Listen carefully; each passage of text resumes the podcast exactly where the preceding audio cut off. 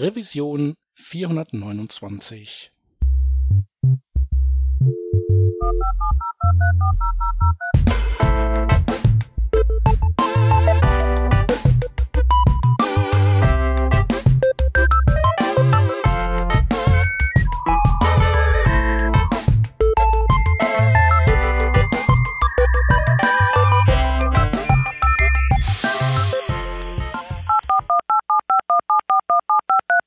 Diese Revision von Working Draft wird euch präsentiert von NetID, einer großen Internetförderaktion in Österreich. NetID fördert einzigartige Open-Source-Projekte und Hochschularbeiten rund um das Thema Internet. Wenn ihr eine geniale Idee habt, um das Internet besser zu machen, könnt ihr euch noch bis zum 27.07. bewerben. Es winken bis zu 50.000 Euro Förderung aus dem mit insgesamt einer Million Euro gefüllten Fördertopf, egal ob ihr Student, Unternehmerin oder ein Verein seid. Die einzigen Voraussetzungen sind, dass euer Projekt natürlich Open Source sein muss und ihr braucht einen Wohnsitz bzw. Unternehmens- oder Vereinssitz irgendwo in Österreich. NetID wird von der gemeinnützigen Internet-Privatstiftung Austria finanziert, die sich der Förderung des Internets in Österreich verschrieben hat. Wenn das ein Ziel ist, mit dem ihr euch identifizieren könnt und wenn ihr mit bis zu 50.000 Euro Förderung etwas anzufangen wüsstet, dann bewerbt euch doch direkt jetzt. Die unkomplizierte Online-Bewerbung findet ihr auf netid.at. Ganz einfach ohne Bindestriche, netid.at. Wir bedanken uns bei NetID für die Förderung des Internets und für die Unterstützung von dieser Revision von Working Draft.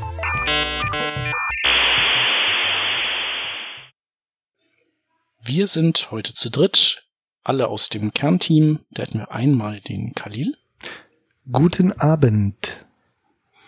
Dann den Peter. Ahoi. Und ich bin der Shep. Und wir haben gedacht, wir sprechen heute mal über ähm, HTML5 äh, und machen da einen kleinen Rückblick auf die letzten zehn Jahre. Und zwar aus einem ähm, aus einem gegebenen Anlass, nämlich der Peter hat im Jahre 2010 ein Buch geschrieben über HTML5. Ähm, lang ist es her. Und ähm, das hat gerade sein zehnjähriges Erscheinungsjubiläum gefeiert. Und ähm, der Peter hat äh, zum Jubiläum auch einen, einen Blogpost geschrieben, ähm, wo er, ich hab's, ich hab's noch auf Halde liegen, ich werde es noch lesen, aber es ist für die Sendung auch gut, dass ich es noch nicht gelesen habe. Aber ähm, soweit ich weiß, geht es darum, dass du sagst, du äh, guckst jetzt noch mal, du blickst zurück auf deine, auf, auf die letzten zehn Jahre und schaust, inwiefern irgendwelche ähm, Vorhersagen, die du in dem Buch getroffen hast, eingetreten sind. Ha, und nee. das, nee, Nee, das hat- siehst du? Also das mit den Vorhersagen, ähm, so schlau war ich damals schon, dass Oder ich Entwicklung. das nicht gemacht habe. Nee, auch nicht ganz, sondern mehr so ähm, die Themen, die ich damals für relevant erachtet habe. Äh, war es eine gute Idee, da Energie reinzustecken? Sind die heute auch noch relevant und wie haben die sich so äh, geschlagen im Rahmen der sich verändernden Umstände? Was ist denn da so draus geworden aus den einzelnen Sachen? Also ähm, Vorhersagen so nicht, das mache ich dann in dem, in dem Beitrag, in dem Blogpost, da habe ich Vorhersagen gewagt. Aber da geht es wirklich nur darum, im Inhaltsverzeichnis stehen drin diese und jenen Themen. Und da kann man ja mal gucken, was ist aus denen geworden? Interessiert uns das heute auch noch? Ähm, oder ist das irgendwie nicht implementiert worden, durch was anderes ersetzt worden? Sowas in der Richtung. Mhm. Okay. Äh, bevor wir damit aber anfangen, würde mich interessieren, also wird dieses Buch noch verkauft aktuell? Ähm, nee, das dürfte mittlerweile vergriffen und verramscht sein. Also verramscht ist tatsächlich da der äh, Fachterminus für, ähm, das will jetzt wahrscheinlich keiner mehr haben, also hauen wir es raus an jeden, der es haben will. Und das ist Okay. ähm, nicht mehr darf der Fall und ich glaube, der Verlag an sich existiert auch nicht. Die haben nicht pleite gemacht, sondern die haben sich halt irgendwann gedacht, so, hm, auf Sachen für Technik auf Papier drucken ist vielleicht jetzt nicht der große Wachstumsmarkt, also haben die sich ordnungsgemäß abgewickelt. Deswegen gibt's das nicht mehr. Und aus, ich, ich würde das auch jetzt nicht irgendwie mal mehr empfehlen, außer für vielleicht so den historischen Overview, aber den kann man theoretisch auch irgendwelchen Blogposts im Internet entnehmen. Braucht Ja. eigentlich keiner mehr. Aber kann man doch bestimmt auf Ebay, kann man das doch original verpackt bestimmt für irgendwie circa 3000 Euro verscherbeln, oder nicht? Nee, nee, nee, ganz so viel nicht. Wenn das so wäre, Der würde ich Peter, der jetzt... schlägt sich durch die Corona-Zeit, indem er genau das macht. Mama, da, Mama, da steht doch im Keller noch so eine Kiste, weißt du noch? Aber nur original verpackt, ne? Da muss auch das Original Plastik äh, Ja, klar. verschweißt. Nee, nee, also ist so. Also ich habe, ich hab, man, man kriegt ja dann gerne mal so einen Haufen Autorenexemplare Und ähm, ich habe die, glaube ich, nicht alle losgeworden, also vor allen Dingen nicht von der von der ersten Auflage. Aber ich bezweifle, dass man damit irgendwie besonders hohe Preise erzielt. Was, sehen wir mal, wenn die, wenn die Folge raus ist, also, dann geht das hier durch Sollen die wir- Decke. Wir können ja ein, ein Buch verlosen in dieser Folge am Ende. Einfach so. Für irgendwo. verlosen, wir denken ne? uns, wir Zum- haben ja jetzt, genau. Zum, zum auf Ebay verscherbeln, nochmal richtig ein, äh, Also ich meine, wir könnten, wir könnten das theoretisch machen. Die Frage ist halt nur, also ich weiß, dass ich bei meiner Mutter irgendwo noch so Zeug stehen habe. Ähm, aber jetzt weiß ich halt nicht mehr, ob die noch wissen, wo das ist. Die haben ja ein ganzes Haus, um das da drin zu verlieren. Ich, gl- Ähm, ehrlich gesagt, ich glaube, du kennst doch Mütter, die haben das heimlich weggeschmissen. Ohne dir was davon zu sagen. äh, Ja, aber ich würde, ich würde nicht so weit verallgemeinern, dass die alles wegschmeißen. Die haben nicht umsonst ein großes Haus sich dahingestellt. Die brauchen den Platz. Okay. Naja, dann, äh, dann kannst du dir das ja noch überlegen, ob wir das, äh, ob wir das, ob wir es wagen sollen. Oder vielleicht auch unverbindlich, weißt du. Ja, es ist, aber es ist halt ein doppelter Gamble. Ist halt, erstens kriegst du es vielleicht nicht und zweitens, wenn du es kriegst, dann nur, wenn es auch existiert. Kann ich halt nicht garantieren. wenn du es kriegst, dann vielleicht doch nicht. Oder kannst du, ja, nee, ja. Nee, also wenn, wenn, wenn, wenn uns irgendwie ein Verlosungsmodus einfällt und ich irgendwie eins noch auftreiben kann, ich kann nicht dafür garantieren, ob es erste oder zweite Auflage ist, dann äh, können wir das gerne raushauen. okay. Dann äh, machen wir das einfach unverbindlich, Genau. weil wir es ja nun mal nicht Mit verbindlich Sternchen machen können. bitte. Dann auch Genau, im Blogpost. genau. Ja, cool. Wie sollen wir starten? Was wäre dein Vorschlag? Also ich habe mich, ähm, um, also ich habe mich erstmal, erstmal ist ja die Frage, ob wir uns dem Thema so nähern möchten, wie dem, wie ich das im Blogpost gemacht habe. Ich habe mir da einfach das Inhaltsverzeichnis genommen. Ähm, das habe ich euch da in den Slack geschmissen, dass ihr das auch sehen könnt und habe mich einfach da so von vorne nach hinten durch die Themen durchgearbeitet und halt so geschaut. Ähm, da gibt's ein Kapitel über Canvas, da gibt's ein Kapitel über semantische Elemente und dann halt eben jeweils geschaut, okay, ähm, wie wird heute, wie, wie ist das heute so im Diskurs platziert? Ähm, Gibt es da jetzt irgendwie noch ähm, den Streit um irgendwelche ähm, H-Elemente und Age Group und Überschriften? Outline-Algorithmus hatten wir ja, glaube ich, kürzlich beim Glück Glücksrad mal. Also da, da, da haben wir dann ja noch Fragmente von drin in den Spezifikationen gefunden, aber bewegt das zum Beispiel noch irgendwen? Oder andere Sachen, wie zum Beispiel die HTML5 Offline-Anwendung, das ist ja nun mehr oder minder durch Service Worker ersetzt worden.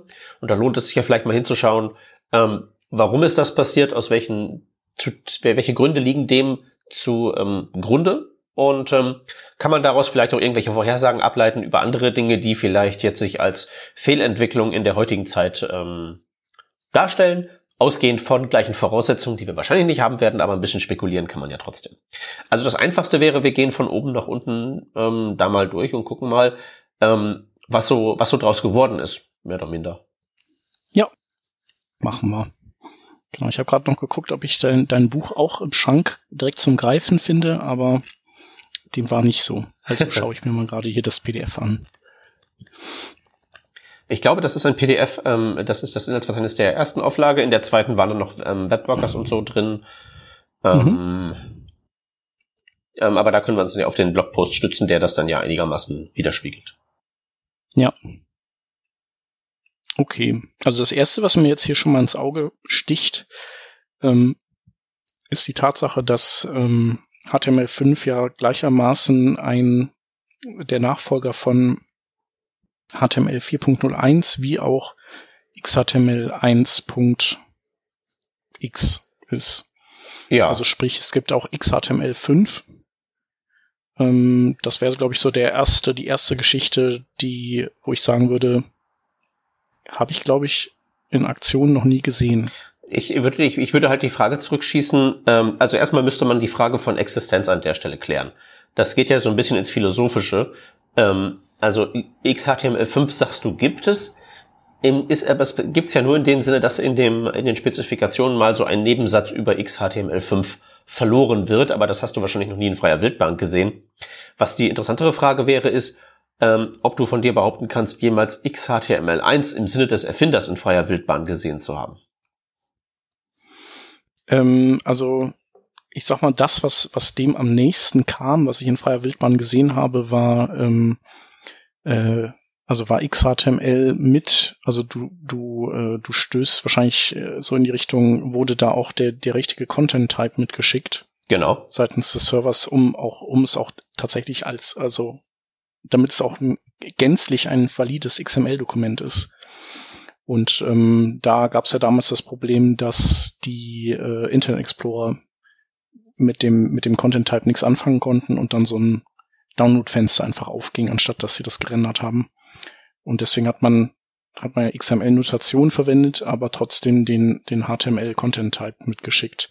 Aber das, das, was ich gesehen habe, was dem am nächsten kommt, ist, dass abhängig vom Browser eben, also für Opera und Firefox halt der richtige XML-Content-Type geschickt wurde und für die IEs dann halt der andere. Content Negotiation war das, glaube ich, das Stichwort, ne?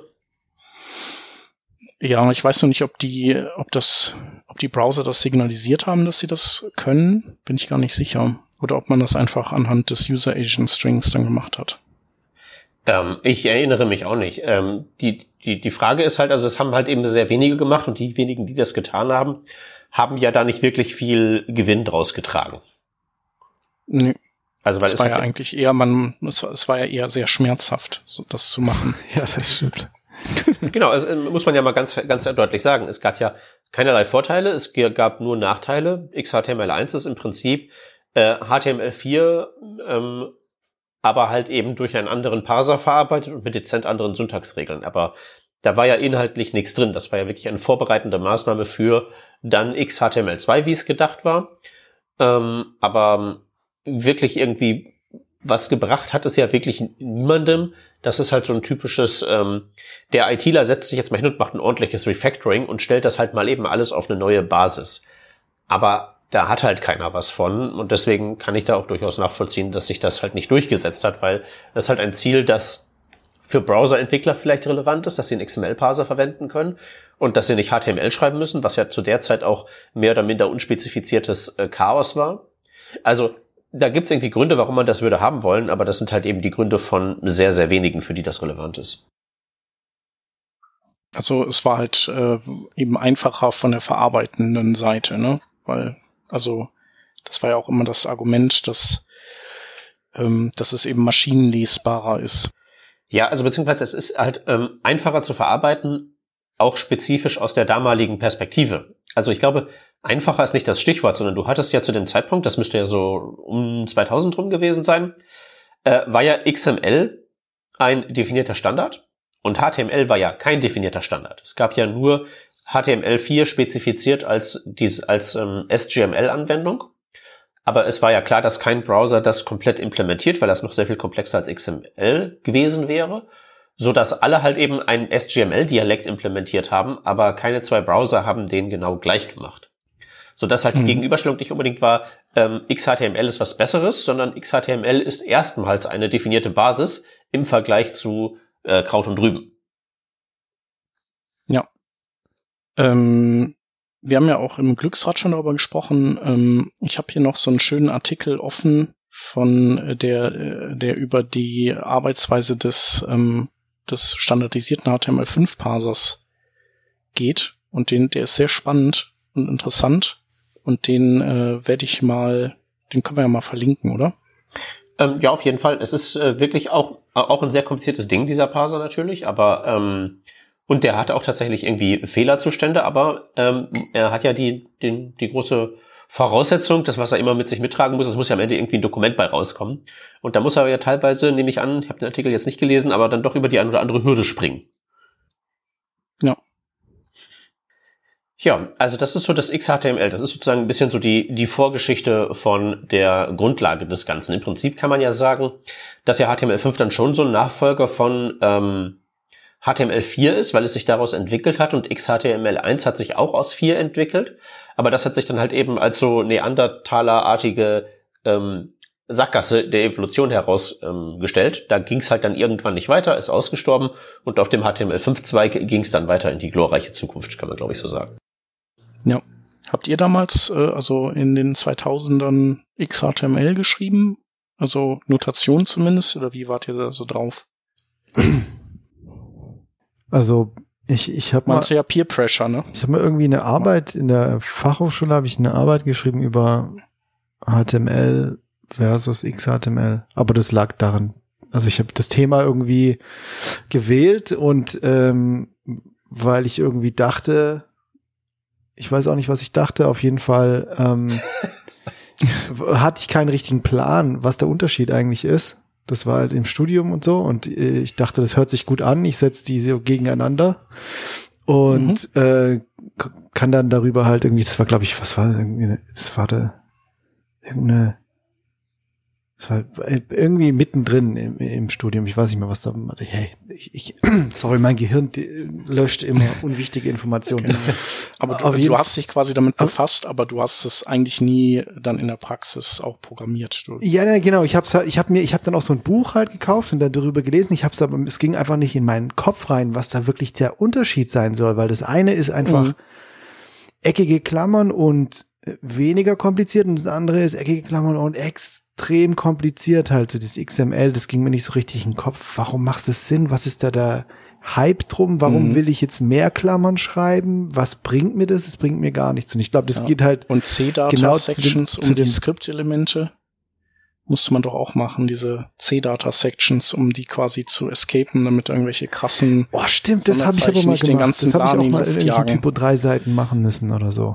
Du hast dann ja. Typo 3 äh, sonst nicht richtig escaped hat oder irgendwas. Also es war eigentlich nur härter und strikter und ich glaube, das war so für so die Asketen, die aus einfach ja, aber war nicht auch das Ding, dass es irgendwie äh, extensible war, also also deswegen X, X ne, also dieses ja, das äh, kommt halt darauf an, ne? Also was hat man gemacht? Hat man richtiges XHTML gemacht? Wenn es im Internet Explorer funktionierte, wahrscheinlich nicht. Dann war es aber auch nicht extensible, sondern waren halt nur ja. diese ganzen extra Features, äh, nicht wirklich Features, sondern sozusagen nur äh, Dinge, die der HTML-Parser einfach so hingenommen hat, auch wenn er sie nicht brauchte, irgendwie so schließende Slashes bei Self-Closing Elements und so Zeug.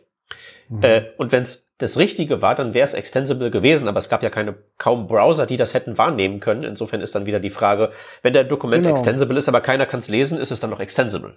Ja, genau. Für mich war da auch immer die Frage, so wenn ich jetzt hier irgendwas erfinde, was da jetzt, also irgendwelche ähm, Attribute und so weiter, was fängt denn der Browser damit an? Das äh, bringt mir überhaupt nichts. Ja.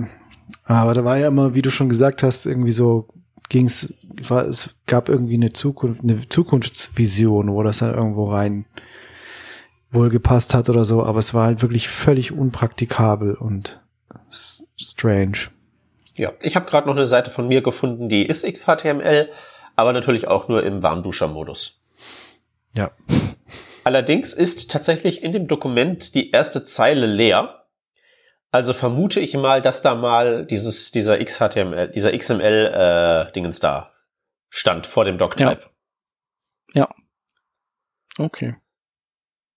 Ja, äh, also Begründung bei mir war halt auch nur, äh, okay, die äh, äh, ganzen äh, wichtigen, schlauen Leute schreiben im Internet, man macht das heutzutage so, okay, dann mache ich das halt eben auch. Das war damals mhm. die Idee bei ja. mir. Ja ja, es war auf jeden Fall, sagen wir mal so, es, es hat schon geholfen, irgendwie sauberes Zeug zu schreiben, ähm, aber es, es war, also an sich war es irgendwie Quatsch. Ja, also ähm, ja.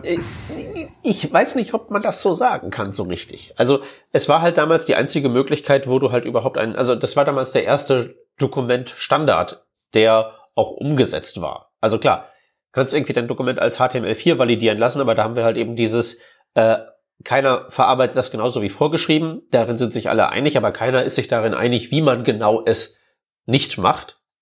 So dass man halt eben Kraut und Rüben hatte. Also insofern nicht die schlechte Idee und man will da schon das Richtige, nämlich irgendwie einen Standard haben, an dem man sich halten kann und der auch irgendwie validierbar und was nicht alles ist. Es hat sich halt, mhm. glaube ich, nur dieser konkrete erste Versuch als Sackgasse herausgestellt und dann hat man festgestellt, ah, okay, warte mal, das ist Käse, lass mal das alte HTML4 nehmen und äh, einfach sozusagen festschreiben, was wir da so an Gemeinsamkeiten zwischen den diversen Browsern haben. Davon gab es ja einiges. Man wollte ja tunlichst auch die Webseiten der Konkurrenz rendern können. Und da, wo es halt eben Diskrepanzen gibt, das diskutiert man halt eben aus und schreibt es dann fest, macht sozusagen aus dem äh, natürlich entstandenen SGML-Dialekt Abweichling HTML4 ähm, einer, der normiert und standardisiert ist, wie das ja bei mancher natürlicher Sprache auch so ist irgendwie kollidiert da in irgendeiner Kolonie Englisch und Spanisch und dann schreibt man irgendwann mal auf, wie es funktioniert und dann hat man halt eine richtige definierte Sprache. Hm. Ja. ja. Wieder was gelernt. Ja, auf jeden Fall.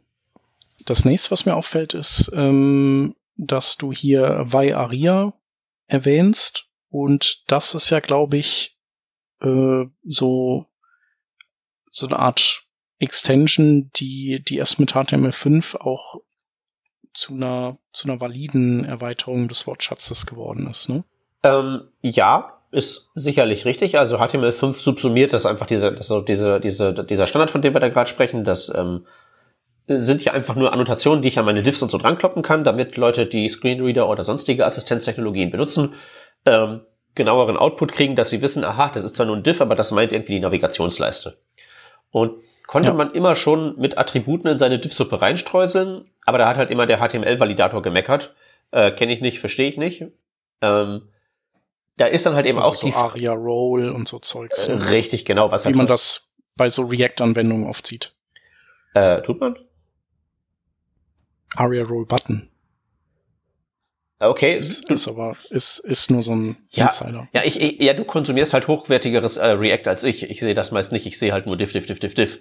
Aber mhm. unabhängig davon, äh, also man konnte das halt immer schon mal in seine Dokumente reinstreuseln und ich glaube, das gab dann auch Support seitens der Screenreader. Der einzige, der halt damit nicht zufrieden war, war halt der HTML4-Validator. Aber der war ja eigentlich mit allem nicht zufrieden, weil er ja von der Realität komplett entkoppelt war. Insofern hast du recht, Shep. Aber es war halt egal. Mhm. Ja. Also okay. so wie man Aber heute ja im Prinzip auch in seinen HTML einfach irgendwelche Attribute erfinden kann, irgendwelche ng sonst was, um mal auf ein anderes Framework einzuschlagen. Ähm, ne, da, da weiß der Browser nichts mit anzufangen, aber er nimmt es halt eben relativ locker hin und das ist dann halt eben mit den, mit den, mit den ganzen Attributen genauso gewesen und ist halt bis zum heutigen Tage so. Man kann sich einfach ein Attribut ausdenken. Das Data Prefix ist nur eine Konvention, damit man sich sicher sein kann, dass nicht in Zukunft ein Browser noch ein normales, natives HTML-Attribut erfindet und dann Shepards.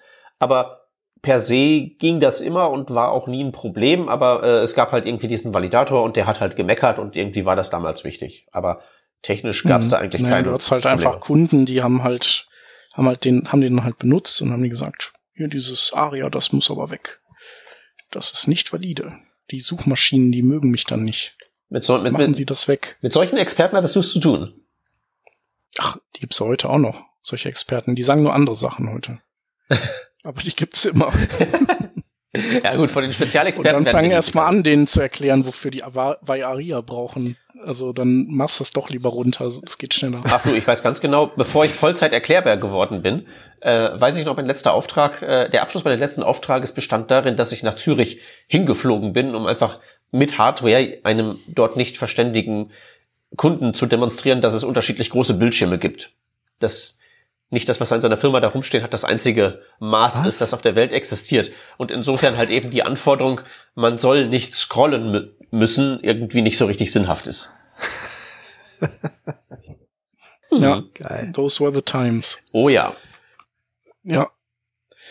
Ähm, und dann hast du hier noch äh, SVG und MathML einbetten stehen. SVG, das geht ja, ist alles cool, aber MathML ist ja irgendwie Lost äh, oder äh, ja, Lost in Action, Missed in Action. Ähm, ich kann tatsächlich nicht behaupten, dass ich mir in den letzten zehn Jahren viele Gedanken um MathML gemacht hätte. Muss ich Ja. sagen. Jetzt habe ich hier gerade mal die Kompatibilitätstabelle aufgerufen und das sieht alles ziemlich finster aus. Genau, ich, ich dachte, irgendein Browser hätte mal, hätte MathML mal gekonnt, aber Ähm, stimmt das auch nicht. Firefox kann das, ne? Safari anscheinend auch, also äh, ja. Ja. Geht halt. Also Ja, MathML für die, für die nicht eingeweihten ist im Prinzip eine XML-Syntax, mit der man äh, fancy mathematische Formeln, wie man sie bei Wikipedia vielleicht mal hin und wieder sieht oder in irgendwelchen wissenschaftlichen Papers, wie man die nativ in eine Webseite reinzaubern kann. Und heutzutage schmeißt man da, glaube ich, dann irgendeinen Canvas-Polyfill drauf, oder? Wahrscheinlich, ja. Ja. Halt so mit so Brüchen und Wurzel und hast du nicht gesehen. Genau. Drei Satz. Ja. Genau, also die Idee, das damals irgendwie aufzunehmen in die Seite, ist halt ähm, irgendwie zu sagen, äh, XHTML ist vielleicht jetzt irgendwie nicht der Gewinnerpfad, aber XML war ja nicht alles schlecht. Vielleicht kann man sich ja da aus der Zeit auch ein paar Sachen übernehmen. SVG hat's ja nun auch geschafft. Ähm, MathML würde ich halt einfach sagen, ist interessiert wahrscheinlich einfach zu wenig Leute und ist halt für diese wenigen Special Interest Use Cases halt eben mit ein bisschen JavaScript ganz gut nachzurüsten. Deswegen äh, hatte das immer schon einen schweren Stand, glaube ich. Ich, Ja. ich glaube, die verwenden Ja. so für wissenschaftliche ähm, Arbeiten eher diese LaTeX. Kennt ihr das? Äh, da habe ich das Buch drin geschrieben. War ja ein äh, nerdiger Computerverlag. Siehst du. Genau. Aber das präsentiert sich, das transportiert sich halt nicht gut ins Web, ne? Da kannst du wunderbar PDFs mitbauen, aber das ist halt Genau. nicht im Moment das, was du haben willst, vielleicht. Ja. ja, klar. Nee, aber ich meine, für wissenschaftliche Aufgaben hast du ja, äh, Arbeiten hast du ja oft einfach einen Link zu einem PDF. Das liegt wahrscheinlich daran, dass es in LaTeX so schön äh, hinzuzaubern ist. Ja, wahrscheinlich. So, der nächste Abschnitt, den du da hast, der geht äh, im Prinzip um den Parser und so Zeugs, aber da und die Outline. Ich würde sagen, da haben wir beim Glücksrad genug drüber gesprochen. Da verweisen wir einfach mal da drauf und springen direkt zu den HTML5-Formularen. Ähm, ja, HTML5-Formulare, das können wir sehr gerne tun. Also ähm, ansonsten gäbe es ja noch, also vor den HTML5-Formularen noch so den ganzen Bereich semantisches HTML. Also äh, Diff und Section. Zeug. Mikrodaten und so Zeugs? Nee, nee, ich meine, so. ich meine Section, Article, Nav, Aside, den ganzen Krempel, weil ähm, ich habe ja bei meinem Artikel mich so ein bisschen durch diese durch das Inhaltsverzeichnis durchgehangelt und habe halt so geschaut, ähm, was ist davon geblieben, was hat sich so wirklich in der Welt durchgesetzt. Und da kann man ja zum Beispiel mal festhalten, Mhm. das, was wir gerade gesprochen haben, über so die Syntax und das Festnageln des Verhaltens der äh, verschiedenen Browser, kann man sagen, das hat sich jetzt mal bewährt und durchgesetzt. Also, dass man irgendwie Diskrepanzen bei der Verarbeitung von HTML hat. Also, ich, ist einem vielleicht früher gar nicht aufgefallen, weil sowieso alles irgendwie Kraut und Rüben war. Aber das Doch, ist halt doch, mal ist aufgefallen. Genau, aber das gibt's halt heutzutage wirklich gar nicht mehr. Weil ich meine, das ist halt irgendwie äh, 20 äh, schieß mich tot äh, standardisiert und mittlerweile haben alle Browser, äh, behaupte ich jetzt mal, so, so ihre gröbsten HTML-Bugs alle ausgemerzt. Früher war es ja wirklich so, äh, H2-Tag auf, H3-Tag zu, hast du drei Browser genommen, hast du drei unterschiedliche DOM-Trees bekommen, einfach weil dieses schließende H3, das zu keinem öffnenden H3 gehörte, unterschiedlich interpretiert wurde. Also da kann man zumindest mal Mhm. festhalten, dass damals diese der, der eigentliche Stein des Anstoßes ja war äh, XML doof, wir brauchen was Besseres.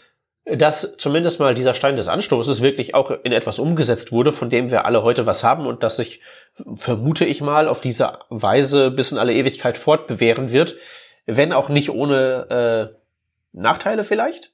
Also dadurch, dass man halt eben den HTML-Parser so spezifiziert hat, wie er sich damals darstellte, haben es halt die äh, Web Components heute ein bisschen schwieriger. Da ist es ja wirklich so, dass der genaue, ähm, sagen wir mal, Mechanismus, wie jetzt zum Beispiel ein, also eine Web Component ist ja, ich definiere mir zum Beispiel mein eigenes HTML-Element, foo-bar. Und Mhm. dann binde ich ein Skript ein, das mir aus diesem foo-bar irgendwie, dass es da was drauf implementiert, dass ich da mein eigenes HTML-Element erfinden muss, dass ich äh, erfinden kann, dass ich nicht React benutzen muss, sondern einfach mit nativen Technologien meine Komponenten bauen kann. Und das Problem ist Also halt, das, was Khalil vorhin meinte, was bei diesen Extensible äh, Markup Language ja irgendwie fehlte, dass man irgendwie, dass der Browser dann ja nicht wusste, was er mit dem neuen Ding machen soll. Ja, ähm, ist halt die Frage. Also ich weiß jetzt nicht, inwiefern das bei XHTML2 so gewesen wäre, dass man dem auch Verhalten beibiegen könnte. Also irgendwie, hey, wenn man draufklickt, passiert das. Diese ganze XML-Denke ist ja noch so ein bisschen hier so semantisches Dokument auszeichnen, weil wir brauchen kein LaTeX und kein PDF. Wir machen das alles im Web. Ja. Also schwierig, ne? Aber das Ding ist halt das folgende. Ähm, was man machen kann, ist, man kann erst sein neues Tag verwenden und danach das Skript einbinden, dass dieses äh, vormals unbekannte Tag dann durch dieses Skript zu einem offiziellen Custom Element aufwertet. Oder man kann die Reihenfolge umdrehen und je nachdem, wie man es macht, ist das äh, durch unterschiedliches Upgrade-Verhalten tatsächlich auch bemerkbar und beobachtbar. Also da gibt's keine konsistente Story, wie unbekannte Elemente zu vernünftigen Custom Elements zu Web Components aufgewertet werden. Man kann da halt eben feststellen, in welcher Reihenfolge das passiert, was ja irgendwie ein bisschen doof ist, weil man würde eigentlich erwarten wollen, ich baue hier mit einem Standard mein Element ein, also machen wir das einmal ordentlich und dann gibt's einen Weg, das zu machen, aber einfach nur um die Legacy-Struktur des HTML-Parsers irgendwie abzubilden. Diese Web Components sind ja quasi eine nachträglich eingezogene Schicht, auf der ein gedachter Abstraktionslayer läuft, das eigentliche alte native HTML, nur wird halt eben leider die untere Schicht nachträglich an die obere dran geflanscht und dann muss halt eben diese neue untere Schicht das komplette Verhalten der oberen erklären und dann knirscht es halt eben. Deswegen sind Web Components so ein bisschen unhandlich auch, weil die halt eben erklären müssen, was vorher da war und das halt eben kein vernünftiger Aufbau ist. Wir machen erst den niedrigeren Layer und dann machen wir das da oben drauf. Also einerseits HTML-Parser und Standardisierung der ganzen Sprache großer Erfolg, haben wir mittlerweile überall, setzen wir alle drauf auf, wir denken nicht mal drüber nach. Das ist ja quasi Infrastruktur wie Strom, Wasser, äh, Kanalisation, super. Aber dass man sich halt damals dazu entschieden hat, hat halt auch für die Zukunft noch Konsequenzen und das ist halt eben, vielleicht wirklich wäre es so gewesen, dass wir mit XHTML2 diesen Extensible Part schöner hinbekommen hätten. Weiß man nicht. Ja. So. Weiß man nicht, ja. Genau. Aber hier, du Chef, du arbeitest doch da äh, quasi als äh, Frontschwein einer Content-Schleuder, wenn ich das mal so formulieren darf. ja. Äh, wie, wie sieht's dann an der Front aus mit so semantischen Elementen? Also Section, Article, Site und Konsorten oder ist immer noch überall Diff-Super angesagt? Das sieht natürlich tipptopp aus, ist ja klar. Ja, ähm, weil du da was zu melden hast. Aber ich war jetzt so da draußen in dem Sektor nebenan. Ähm, also da draußen ich kann das nicht so genau sagen. Ich, ich glaube, so der, ähm, wer dazu mehr sagen kann, ist wahrscheinlich der Jens Kochdeis, der, also zumindest in den letzten Jahren oder früher mal, hat er eigentlich sich jeden Relaunch angeguckt und äh, da unter die Haube geguckt, um, um, um dann natürlich sehr wütend zu werden. Zu Recht. Das heißt also, ja, zu Recht. Ähm, semantisch war das nicht immer richtig geil. Ähm, teilweise lag das, also konnte man klar sehen, dass das an, äh, an den Seus lag, die die da in, äh, beschäftigt haben und deren ähm, aktuelle äh, Verschwörungstheorien, die da dem Grund zugrunde liegen. Ähm, genau, also bei, bei der Rheinischen Post ist natürlich, ist es semantisch recht vernünftig. Also ich würde jetzt äh, nicht mich so weit aus dem Fenster lehnen, zu sagen, das ist jetzt perfekt. Also ähm, dafür fehlt mir einfach ähm, das tägliche, oder ich, ich bin halt nicht vertraut damit, nur mit einem Screenreader zum Beispiel mich durchs Web zu bewegen. Mhm. Also ich weiß, was das ist und so in der Theorie ist mir vieles klar, aber ich müsste es eigentlich selber so sozusagen das Dogfood ähm, mir selber feeden, um dann am Ende auch entscheiden zu können, habe ich denn wirklich die richtigen Sachen da ähm, eingebaut. Mhm.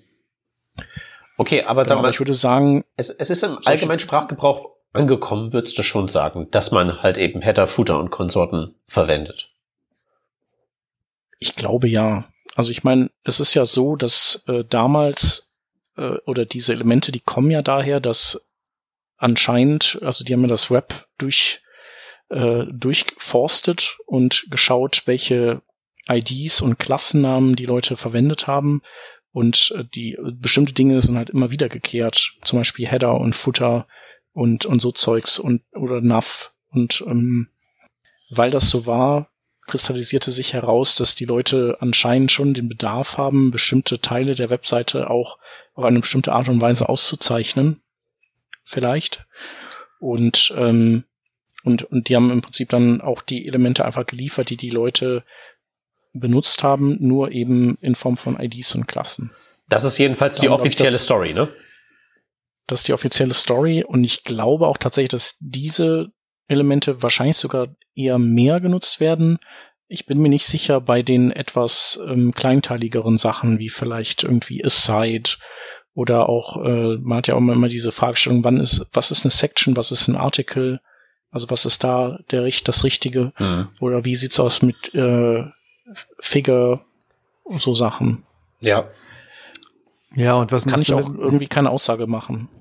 Ja, genau, deswegen, deswegen kann man eigentlich fast nicht sagen, dass es irgendwas ist 100% äh, semantisch korrekt im Web, weil man manche Sachen, wen wirst du da zur Rate ziehen? Also, ob du jetzt einen Header im Artikel noch machst und kommt dann der Subheader noch in den Header oder solche Sachen irgendwie. Ja, und noch einmal das Genau, und ich, ich gucke ja auch nicht in den Source Code der meisten Seiten und da ich keinen Screenreader benutze, ähm, wird mir das dann nicht automatisch offengelegt. Mhm. Also ich benutze wahrscheinlich viele Seiten, äh, die die vielleicht unten drunter Grütze sind und andersherum benutze ich Seiten, die mir vielleicht gar nicht gefallen, die aber ganz semantisch ganz toll sind und ich merke es halt nicht. Ja. Ja, das sind, das sind so die zwei Facetten, würde ich sagen, von diesen semantischen Elementen. Es ist einerseits recht niederschwellig, die zu benutzen, weil ein Diff gegen eine Section auszutauschen, easy peasy. Wenn die Story, die du gerade erzählt hast, Shep, so stimmen sollte, dass sie das wirklich auf irgendwelche ähm, Datenerforschung irgendwie gestützt haben, die Wahl der Tag-Namen, umso besser, muss nur die Klasse ersetzen.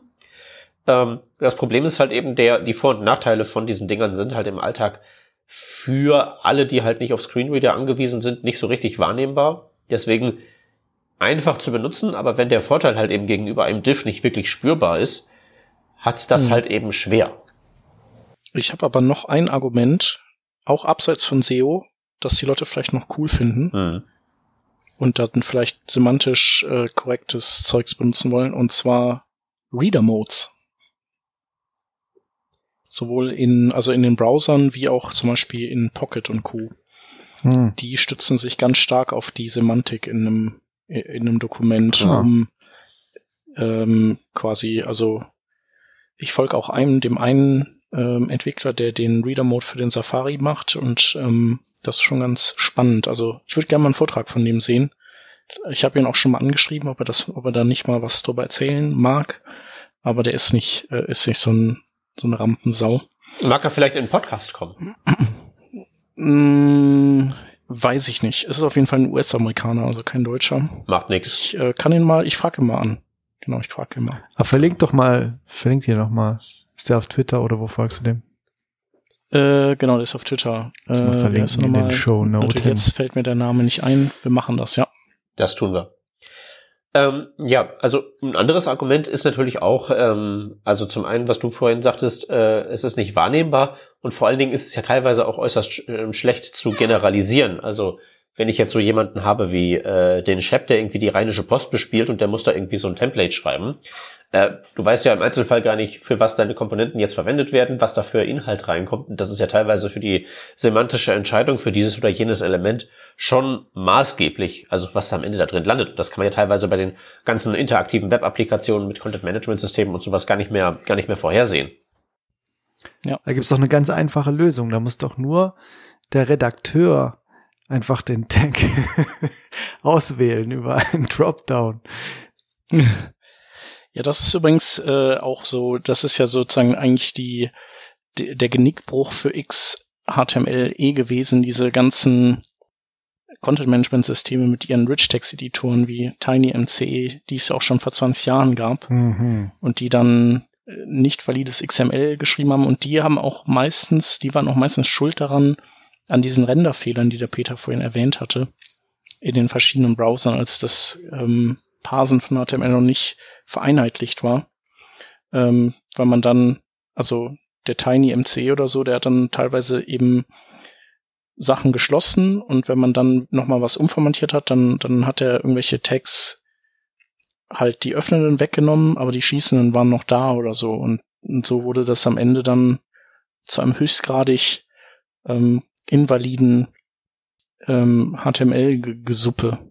Boah, der Tiny MC, das, Kreuz, das Kreuz von vielen. Aber den haben sie jetzt anscheinend komplett neu programmiert und äh, Reactive und so Zeugs und äh, ich glaube, der, der, der, der, der geht auch nicht mehr weg, oder? Gibt halt auch keine Alternativen. Ne? Ich kann das ja schon verstehen, dass man sowas benutzt. Also Markdown wäre noch sowas. Ne, es gibt schon, ich glaube, die Basecamp-Jungs haben doch so einen Editor gemacht, der halt ähm, oder vielleicht nicht Open Source, ich bin mir nicht ganz sicher, aber der eben halt nur wenige Formatierungsoptionen äh, hat, wie zum Beispiel halt Bullet Points und Fett und Kursiv und so. Aber mhm. aber sowas habe ich mir eben äh, dann, nachdem ich durch die Tiny MCI-Hölle auch gegangen bin, oft genug, habe ich mir das aber auch schon gewünscht. Also eigentlich ähm, dass man sich auf so einen Content Management einigt, wo man, wo jetzt der Redakteur sich da nicht äh, verkünsteln und irgendwelche Fonts auswählen darf und Farben machen kann und so, das, das bringt ja auch eigentlich gar nichts. Also wenn du jetzt irgendwie wirklich eine Publikation hast, die einfach Content rausschleudern äh, muss, ähm, dann sollte die ja eigentlich ein Design haben, das von irgendeinem Designer, von, von, von einem Designsystem vorgegeben ist und dann äh, muss eigentlich der Content separat davon eingegeben werden, ohne dass der Redakteur sich darüber jetzt irgendwie kreativ äh, sich was ausdenken muss. Und das war schon ja. ein großer Fehler früher. Ja, also du hast, mhm. du hast recht, das braucht man nicht. Aber ich glaube, in dem Wirtschafts- und Gesellschaftssystem, in dem wir hier existieren, ist nicht die Frage, ob das jemand braucht, sondern ob das jemand haben will. Und ob derjenige, der es haben will, äh, dich dazu bringen kann, dass du es baust. Ja, klar, aber, aber es ist heute noch, also ich bin da ja nicht mehr so drin, aber es ist heute noch gang und gäbe. Also ich glaube ja eher nicht, oder? Es gibt doch eher so äh, CS, CMS, die erstmal von, von der Webseite getrennt sind und ordentliches Content-Design-Trennungsgedöns machen, oder nicht? Ja gut, aber was ist am Ende der Rich Text? schon, der, der ja. Rich Text Editor ist ja am Ende die Frage, ne? Ja, aber wird das wirklich heutzutage noch verwendet? In, also Weiß jetzt äh, in professionelle, also beim Spiegel zum Beispiel. Bei der Rheinischen mal- Post meinst du? Vor. ich weiß nicht. Ja. Bei der Rheinischen Post, wie ist sie denn da? Äh, ja, also da, also da wird der genutzt tatsächlich. Ich glaube, Tiny MCE 5 ist aktuell oder 6 vielleicht jetzt ganz frisch. Mhm. Und da ist es aber die Version 3. Das liegt aber daran, dass ähm, dieses Content-Management-System ist halt so speziell für Verlage gebaut und Mhm. ist, glaube ich, auch so gewachsen. Ähm, und äh, es ist, es hat, also es ist toll, dass es das macht, was es macht, aber es ist auch wirklich ganz, ähm, wie soll man sagen, wie kann man das schön formulieren? Also es ist auf jeden Fall, es ist nicht schön, wenn das, wenn du da die Haube öffnest. Wenn Mhm. du da reinguckst, da, da musst du weinen. Und, ähm, und dementsprechend nutzen die natürlich auch den Tiny MCE. Aber der Und, Tiny MCE ähm, dann aber komplett mit alle Regler nach rechts, also alle Optionen äh, aufgedreht auf 100 Prozent oder ist es dann irgendwie so wegkonfiguriert? Mm, Nee, dass, nicht, dass man ich glaube, es sind nicht alle Regler nach rechts gezogen. Okay. Genau, aber du brauchst zum Beispiel auch, es gibt tatsächlich auch einen Use Case zum Beispiel, wenn du ähm, so Interviews hast. Da musst du halt irgendwie immer quasi ähm, Fragesteller, Interviewter. Fragesteller, Interviewter muss es dann, muss dann jede, muss es dann immer markieren können und da gibt's dann wieder spezielle Formatierungen dafür. Mhm. Und ähm, das ist zum Beispiel so ein Use Case, der so abweicht von dem, was wir üblicherweise haben, weil wir da, also auch außer vielleicht diesen Definition Lists oder so in HTML nicht so richtig was haben, mit, mit dem wir arbeiten können. Aber trotzdem gibt's da du durchaus dann schon Konventionen und Abmachungen ähm, und vorformatierte oder, oder Form Formate, die jetzt im Tiny MCE äh, drin hängen, Ja, die doch. dann halt verwendet werden. Also es ist jetzt nicht so, dass der Redakteur sich da verkünst, verkünsteln darf oder irgendwie sowas.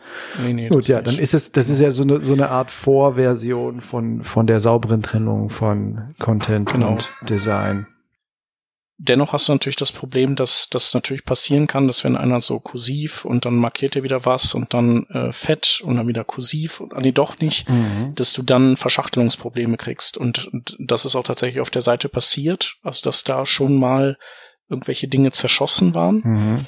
Da musst du halt Glück haben. Also es gibt ja diese, es gibt ja so bestimmte Elemente, wenn die auftauchen, dann ist für den Browser klar, alle, die vorher kamen, egal welche das sind, diese Inline-Dinger, die muss ich jetzt schließen, weil es kann, also ein Inline-Element kann kein Block-Level-Element oder klein, kein Block-Element umfassen. Also muss ich die alle schließen und dann ist es safe.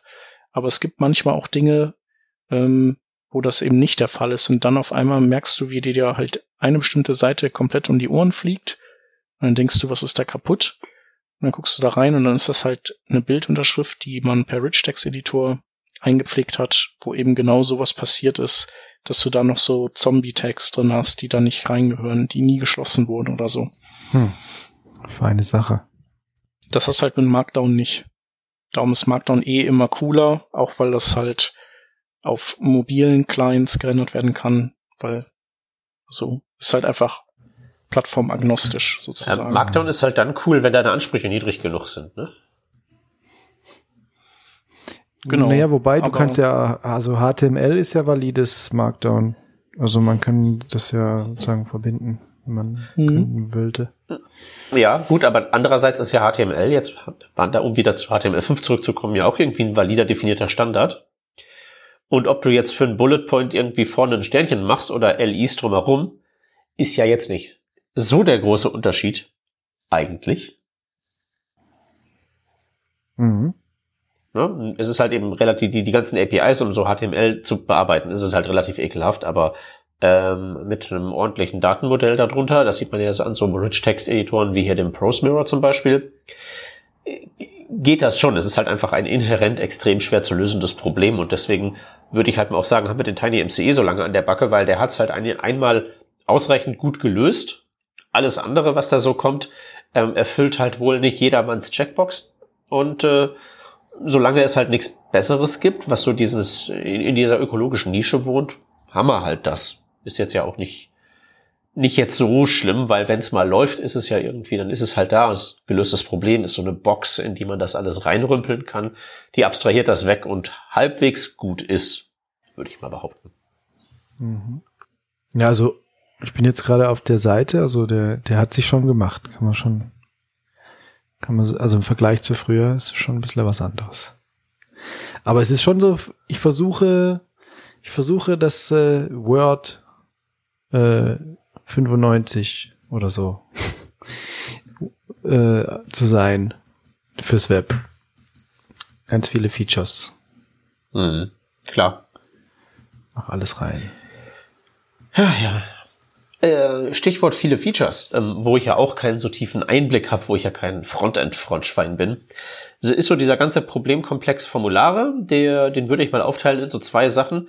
Einmal die Inputs und einmal den ganzen anderen Krempel. Ähm, und da müssten wir jetzt mal so eure Einschätzung geben. Wie sieht es denn so aus mit der Durchdringung von so Sachen wie Date Picker? Also wird das verwendet überall? Oder beschwert sich da der Chefdesigner immer noch, wenn das Styling im Date Picker nicht genau so ist, wie er es haben möchte?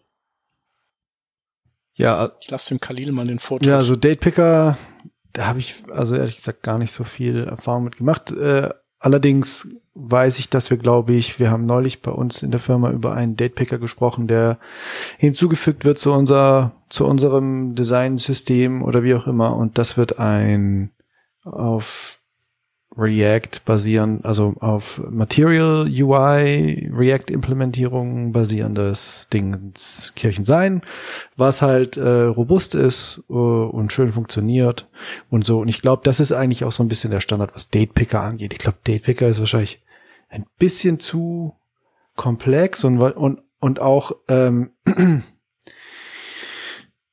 zu, na, zentral zur User Experience, äh, also gerade äh, wenn man jetzt, weiß ich nicht, Datepicker verwendet, wie ich glaube, äh, Peter, du meintest eben gerade bei so Flugbuchungsgeschichten oder so, da ist es ja schon fast irgendwie so ein Merkmal, wie gut dieser Datepicker funktioniert und wie der aussieht und wie der flutscht und sich einfädet oder was auch immer.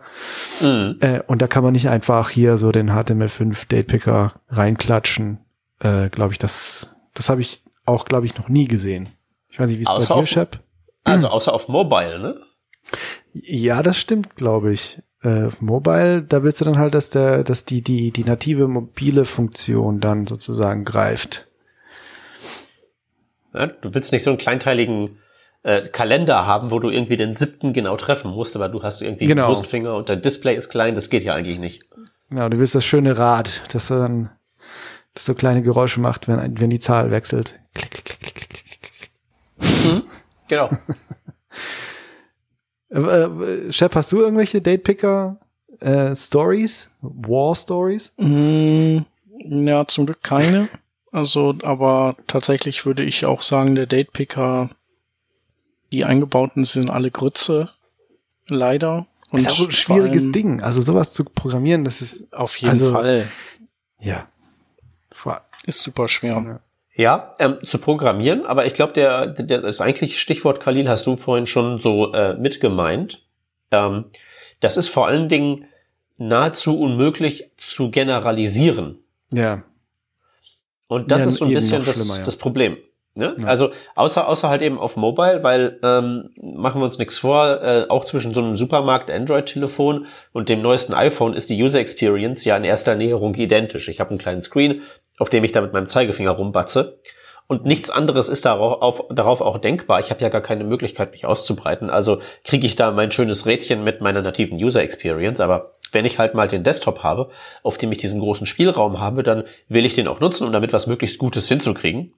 Und daran würde ich, äh, daran ist das so meine Diagnose, daran scheitert es halt so bei Datepickern und bei so ein paar anderen HTML5-Features. Äh, die sind auf einem Abstraktionsniveau angesiedelt, dass ähm, der Webentwickler und seine diversen Zuarbeiter und Vorgesetzten, das wollen die nicht haben, weil die das halt eben customizen wollen. Und wenn du denen so einen Datepicker gibst, so eine Blackbox, dann ist das in fast allen Fällen äh, nicht, was man braucht. Man bräuchte mehr so Primitives, aus denen man sich seinen eigenen Datepicker bequem zusammenbauen kann so dass man es halt nicht so unglaublich schwer hat, wie man es zum Beispiel hat, wenn man jetzt wirklich einen aus heißer Luft mit JavaScript erfinden muss. Man könnte es leichter haben, aber hat man halt nicht, sondern man hat halt entweder alles, die komplette Lösung als Blackbox, oder man hat gar nichts und muss es komplett neu bauen. Und das ist, glaube ich, so ein äh, ganz klassischer Designfehler, den man bei HTML5 an vielen Stellen findet und der sich da halt eben auch ausprägt. Äh, gute Idee, aber funktioniert halt nicht.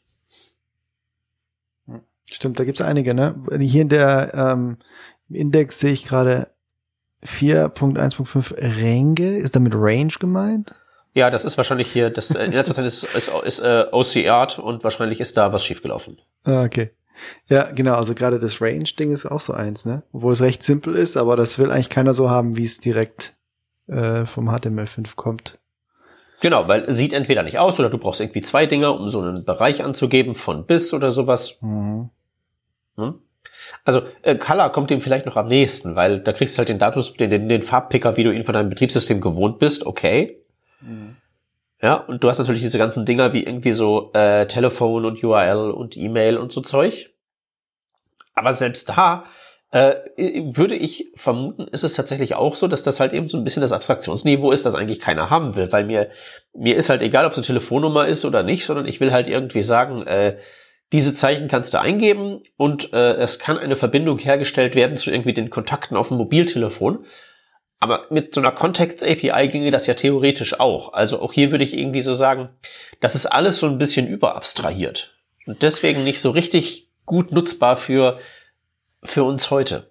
Ich glaube, das haben die aber auch gelernt, ne? Ich glaube, äh, die machen sowas auch nicht mehr. Also wenn, muss es irgendwie alles etwas auf der unteren Abstraktionsebene sich irgendwie bewegen, so dass man das als Entwickler ähm, verwenden kann und da auch irgendwie Nutzen rausziehen kann, weil man irgendwas nicht äh, neu implementieren muss, aber man kriegt halt keine UI äh, übergestülpt. Ja. Oder, oder man kriegt eine customizable UI, keine Ahnung. Also wenn wir mal kurz ein Stück nach vorne springen, es gibt ja zum Beispiel HTML5 Offline-Anwendung, ist im Inhaltsverzeichnis irgendwie äh, zwei weiter unten. Ähm, das war ja dieser elendige Application Cache von früher, mit dem hoffentlich niemand jemals sich länger hat rumschlagen müssen, der hier zuhört. Aber da ist es ja im Prinzip so, dass äh, das auch sehr High-Level war und dass da im Prinzip das die Caching-Strategie in den Browser eingebacken war und man konnte das halt eben null anpassen. Man konnte halt nur sagen, diese Ressourcen sollen offline vorrätig sein, aber genaueres Anpassen ging halt nicht. Hat sich halt als riesiger Griff ins Klo erwiesen. Macht man Service Worker, ist gleich viel besser würde ich auch fragen, ob Service Worker nicht vielleicht auch noch überabstrahiert ist. Und also generell dieser ganze Progressive Web App Krempel, ob der nicht vielleicht auch sich ein bisschen sehr äh, an die heutige Zeit kettet und vielleicht selber nicht low-level genug ist. Aber das ist halt ähm, so ein klassisches Beispiel auch für die Überabstraktion in HTML5, die halt dann, woraus dann eben nichts geworden ist. Hm. Ich habe gelesen übrigens, der App Cache soll in Chrome deprecated werden demnächst, also nicht mehr funktionieren. Ja, ja, also die Konsole mault dich schon an, wenn du den im Einsatz hast. Hm. Ja. Ist auch richtig so. Ja, Shep, ähm, was sagst du denn dazu? Ähm, zu den Service Workern und einer Überabstraktion. Ist das, ist das Low-Level genug oder? Also ich muss mich da vielleicht nochmal kurz erklären, äh, was ich genau damit meine. Also bei so bei dem Date Picker ist es ja halbwegs klar. Und warum ja. die der Application Cache überabstrahiert ist, ist auch so ein bisschen klar. Ähm, den, ähm, die Überabstraktion vom Service Worker, also der Service Worker selber vielleicht gar nicht mal so sehr, aber das ganze Konzept Progressive Web App ähm, ist, glaube ich, überabstrahiert. In der gleichen Weise, ähm, wie es vielleicht die Drag-and-Drop API, die in dem Inhaltsverzeichnis noch weiter unten ist, auch so ein bisschen ähm, ein Problem ist, weil die Drag-and-Drop API ähm, was wie, wie wir die meistens nutzen, ist ja Datei-Upload. Zieh die Datei da rein, okay, ähm, ist im Prinzip wie ein File-Input, easy peasy. Ähm, das geht auch, aber was die Drag-and-Drop-API ja eigentlich kann und was sie so komplex macht, ist ja, dass ich tatsächlich auch Drag-and-Drop-Operationen von einem Browserfenster ins nächste machen kann oder von irgendwie meinem Windows Explorer äh, in meine Web-App und von der Web-App aus dem, raus in den, in, den Windows Explorer wieder rein. So Zeug. Das kann die alles.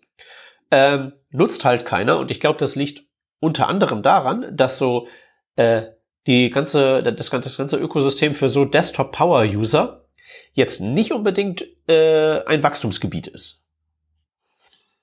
Mhm. Das nutzt halt keiner, das braucht halt keiner, das will auch keiner. Ich meine, die ganze Cloud-Geschichte kommt ja noch dazu. Ich interagiere ja kaum noch mit meiner Festplatte, weil das schiebe ich alles irgendwie in die Cloud, das wird alles da oben gespeichert und das ist ja alles dann irgendwie innerhalb meines Browsers. Ich muss ja mit meinem Restsystem kaum noch interagieren, außer wenn ich den Browser gerade mal neu starte und irgendwie die, weiß ich nicht, Exe fürs Update doppelklicken muss oder so Zeug. Aber da ist ja dieser, dieser ganze Problembereich Desktop Power User so ein bisschen ähm, hinten runtergefallen. Gibt's halt noch, ja, sicherlich, aber das sind ja, glaube ich, wir so äh, Software-Fritzen noch so am ehesten das. Und ich selber nutze das kaum. Hm. Und da weiß ich halt nicht, wie das bei Max Mütze aussieht. Wahrscheinlich nicht irgendwie, ir- irgendwie viel besser. Und deswegen frage ich mich halt, wenn ich mir so Progressive Web Apps heute, heutzutage so angucke, ja, der Service Worker ist irgendwie universell. Okay, halbwegs.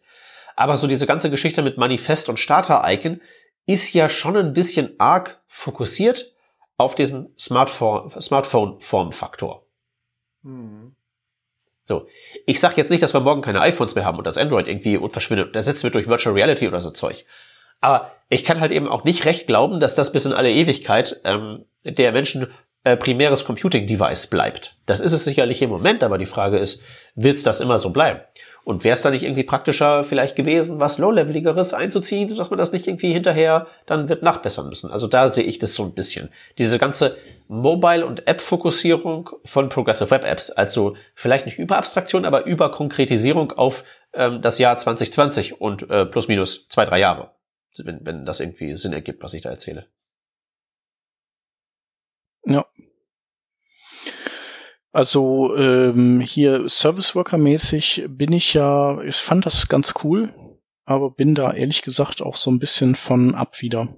Also weil ähm, so okay, du kannst Sachen offline äh, fähig machen damit. Das ist eigentlich ganz cool für so ähm, SPAs. Also damit funktioniert das eigentlich schon gut. Du hast natürlich immer noch die Herausforderung, wie kannst du deinem User klar machen, dass er gerade Dinge nicht tun kann, wenn er eben offline ist. Also das finde ich ist so die die größte Herausforderung, das Kommunizieren an den Client. Also eigentlich ist ja immer, wie wir bei den Formularen auch schon gehört haben, äh, eine vernünftige UI. Das ist also die die irgendwie klar ist. Das ist so finde ich immer das Schwierigste. So die Sachen drunter, die das ist so Fleißarbeit, das kriegt man irgendwie zusammen. Aber aber Dinge dann so exponieren, dass, dass man sie versteht und damit gut umgehen kann, das ist halt echt immer schwierig. Und Mhm. das sehe ich halt bei so Offline-Modi auch. Ähm, zum Beschleunigen von Seiten, da habe ich mit rum experimentiert natürlich, aber da habe ich festgestellt, dass diese, die ganze asynchrone Natur aller APIs, die man im Service Worker benutzt, die führt dazu, dass, dass er lahmarschiger ist, als wenn ich einfach den guten alten Local Storage nehme, der synchron ist und der geht, der ist schnell genug für alles. Also ist mir kackegal, ob der irgendwas blockiert für 50 Millisekunden. Der ist auf jeden Fall schnell. Mhm. Ja, wenn ich, wenn ich die ganze Zeit nur warten muss, dass irgendwelche Drecks-Caches sich öffnen und sich zurückmelden, da geht so viel Zeit ins Land. Klar kann ich dann nebenher, kann der noch ein bisschen rumparsen und machen und tun. Aber am Ende das, was ich schnell haben will, das kriege ich dann eben nicht schnell, weil der Browser eben versucht, nicht zu blockieren und immer alles Mögliche weiter zu abzuarbeiten. Mhm. Und bei Local Storage ist einfach so, du machst jetzt erstmal nix und die ganze, äh, alles, was du an Ressourcen hast, fokussierst du jetzt darauf, erstmal diese Ressource zu holen. Danke. Und also so aus der Warte heraus ähm, ist der Service Worker dann für mich eben erstmal auch aus der Gleichung geflogen. Es kann sein, dass der, dass sie den im Laufe der, der Monate und Jahre vielleicht auch schneller machen und diese ganze, die Cache API schneller wird und so. Ist, das ist möglich und dass ich es mir nochmal angucken muss. Aber was, Und, was speicherst du denn da? Also welche Art ist die Ressource? Äh, zum Beispiel Fonts, Mhm. also dass die äh, und kritisches CSS. Mhm. Also das wären so Kandidaten, die ich, die ich gerne im Browser vorhalten würde. Mhm. Und dafür eignet sich eigentlich der Local Storage immer noch am besten. Ähm, genau, und der dritte Punkt sind halt sowas wie Push-Notifications. Das ist halt so, also das ist so eine ganz starke also so ein ganz starkes Argument für native Apps, weil man dann einfach die User immer wieder zurückholen kann und so ein Engagement hat, so ähnlich wie bei Newslettern im Prinzip. Ähm, nur ist das Ganze eben, also A, unvollständig, dadurch, dass äh, Safari sich dem ja immer noch verweigert. Also auch so auf dem Desktop mit ihrer sehr proprietären Push-Notifications-Geschichte. Aber auf dem Desktop braucht man es auch eher weniger. Und das andere ist, dass einfach die Leute müde sind mittlerweile der ganzen Push-Notifications, weil halt jeder blöde Drecksack dir da seinen Requester einblendet mhm. auf Blogs oder Co und Co. Ja und du einfach keinen Bock mehr hast und Firefox auch sagt, wir zeigen es erst gar nicht mehr an und, und Chrome auch schon anfängt, darüber nachzudenken, das zu mhm. tun. Und, und es wird ja auch immer schlimmer. Also ich weiß nicht, ob euch schon mal aufgefallen ist, dass mittlerweile, beziehungsweise das Problem ist ja, wenn der Browser dich fragt, ob er Push-Notifications schicken kann und du sagst, äh, dann hast du ja die Möglichkeit zu sagen, akzeptieren oder blockieren. Mhm. Also die zwei Möglichkeiten gibt's. Und wenn du blockierst, kann dich der kann ich diese Seite nie wieder fragen und ist für immer raus aus, aus dem Spiel. Ähm, und das möchten die Seiten nicht und darum sind die jetzt schlauer geworden und jetzt gibt's äh, so Requester, die sehen so ähnlich aus wie die nativen Requester. Die, die überdecken aber nicht Teile der Browser, des Browser Chromes, sondern die spielen sich dann natürlich innerhalb der Seite ab. Manchmal faken die das, das Browser Chrome noch, damit man so sich erinnert daran fühlt, dass, dass das der native Requester ist. Und wenn du dann da blockieren drückst, dann hast du ja nicht, dann hast du nicht den, den echten Requester blockiert, sondern den Fake Requester. Und dann werden die dich einfach irgendwann wieder fragen. Und wenn du akzeptieren drückst, dann geht nämlich nochmal der echte Requester auf, den du dann nochmal akzeptieren musst. Ja. Wow. Nee, das ist auf jeden Fall richtig. Und was du jetzt sagst, Chap, ist ja nicht nur, dass sie dass man sich da jetzt diesen Betrug aussetzt, den man übrigens äh, bei einem richtig guten Adblocker, also es gibt für jede Nervigkeit im Internet kann man sich ja was installieren, was das wegblockt. Deswegen ähm, ja. ist mir das so noch nicht aufgefallen tatsächlich, aber ähm, ich habe davon gelesen, dass es existiert. Das Problem ist natürlich wirklich, ähm, dass durch diese ganzen Pop-ups und Cookie-Notifications und Schieß mich tot den Leuten halt ja auch aktiv ähm, antrainiert wird, überall abbrechen, nein, nein, nein zu klicken was halt eben auch dazu führt, dass äh, Progressive Web Apps sich auf den Desktop zu installieren oder auf den Homescreen halt eben nicht passiert, weil halt eben dieser Hinweis zusammen mit allen anderen abgelehnt werden muss. Ich muss halt eben als Nutzer, bin ich darauf trainiert, erstmal Nein, Nein, Nein und Abbrechen zu klicken, bevor ich die Seite benutzen kann. Und ähm, andererseits ist es natürlich auch so, dass die Menschen es gewohnt sind, dass Computer scheiße sind und dass man alles halt irgendwie dreimal bestätigen muss und erst beim dritten Mal geht's.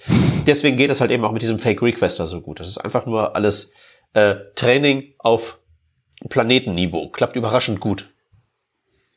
Ja. Nee, also deswegen, also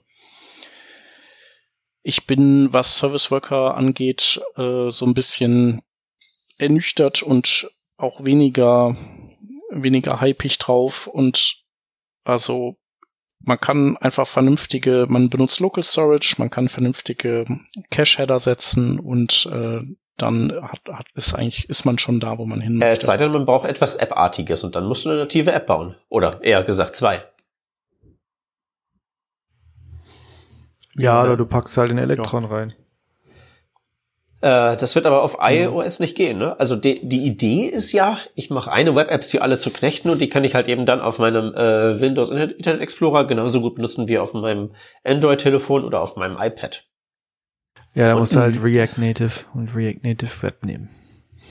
Da kannst du ähm, für ja. alle bauen. Ja, oder du lässt halt einfach, du hast halt einfach nur eine App, die im Prinzip ja nur eine, eine WebView-Shell ist. Ne? Ja. Also das ja. gibt's ja, also das ist ja Electron letztlich auch, ja. auch ja. natürlich ist jetzt sehr reduziert, aber ähm, also so macht das zum Beispiel die Rheinische Post, dass die App ist quasi eine, eine Shell für die Seite und die die Seite merkt dann halt, okay, ich bin in der App und bestimmte Dinge zeige ich dann nicht an. Zum Beispiel äh, im Fall von iOS darf man ja keine Abos verkaufen oder sowas. Hm. Hm, ja.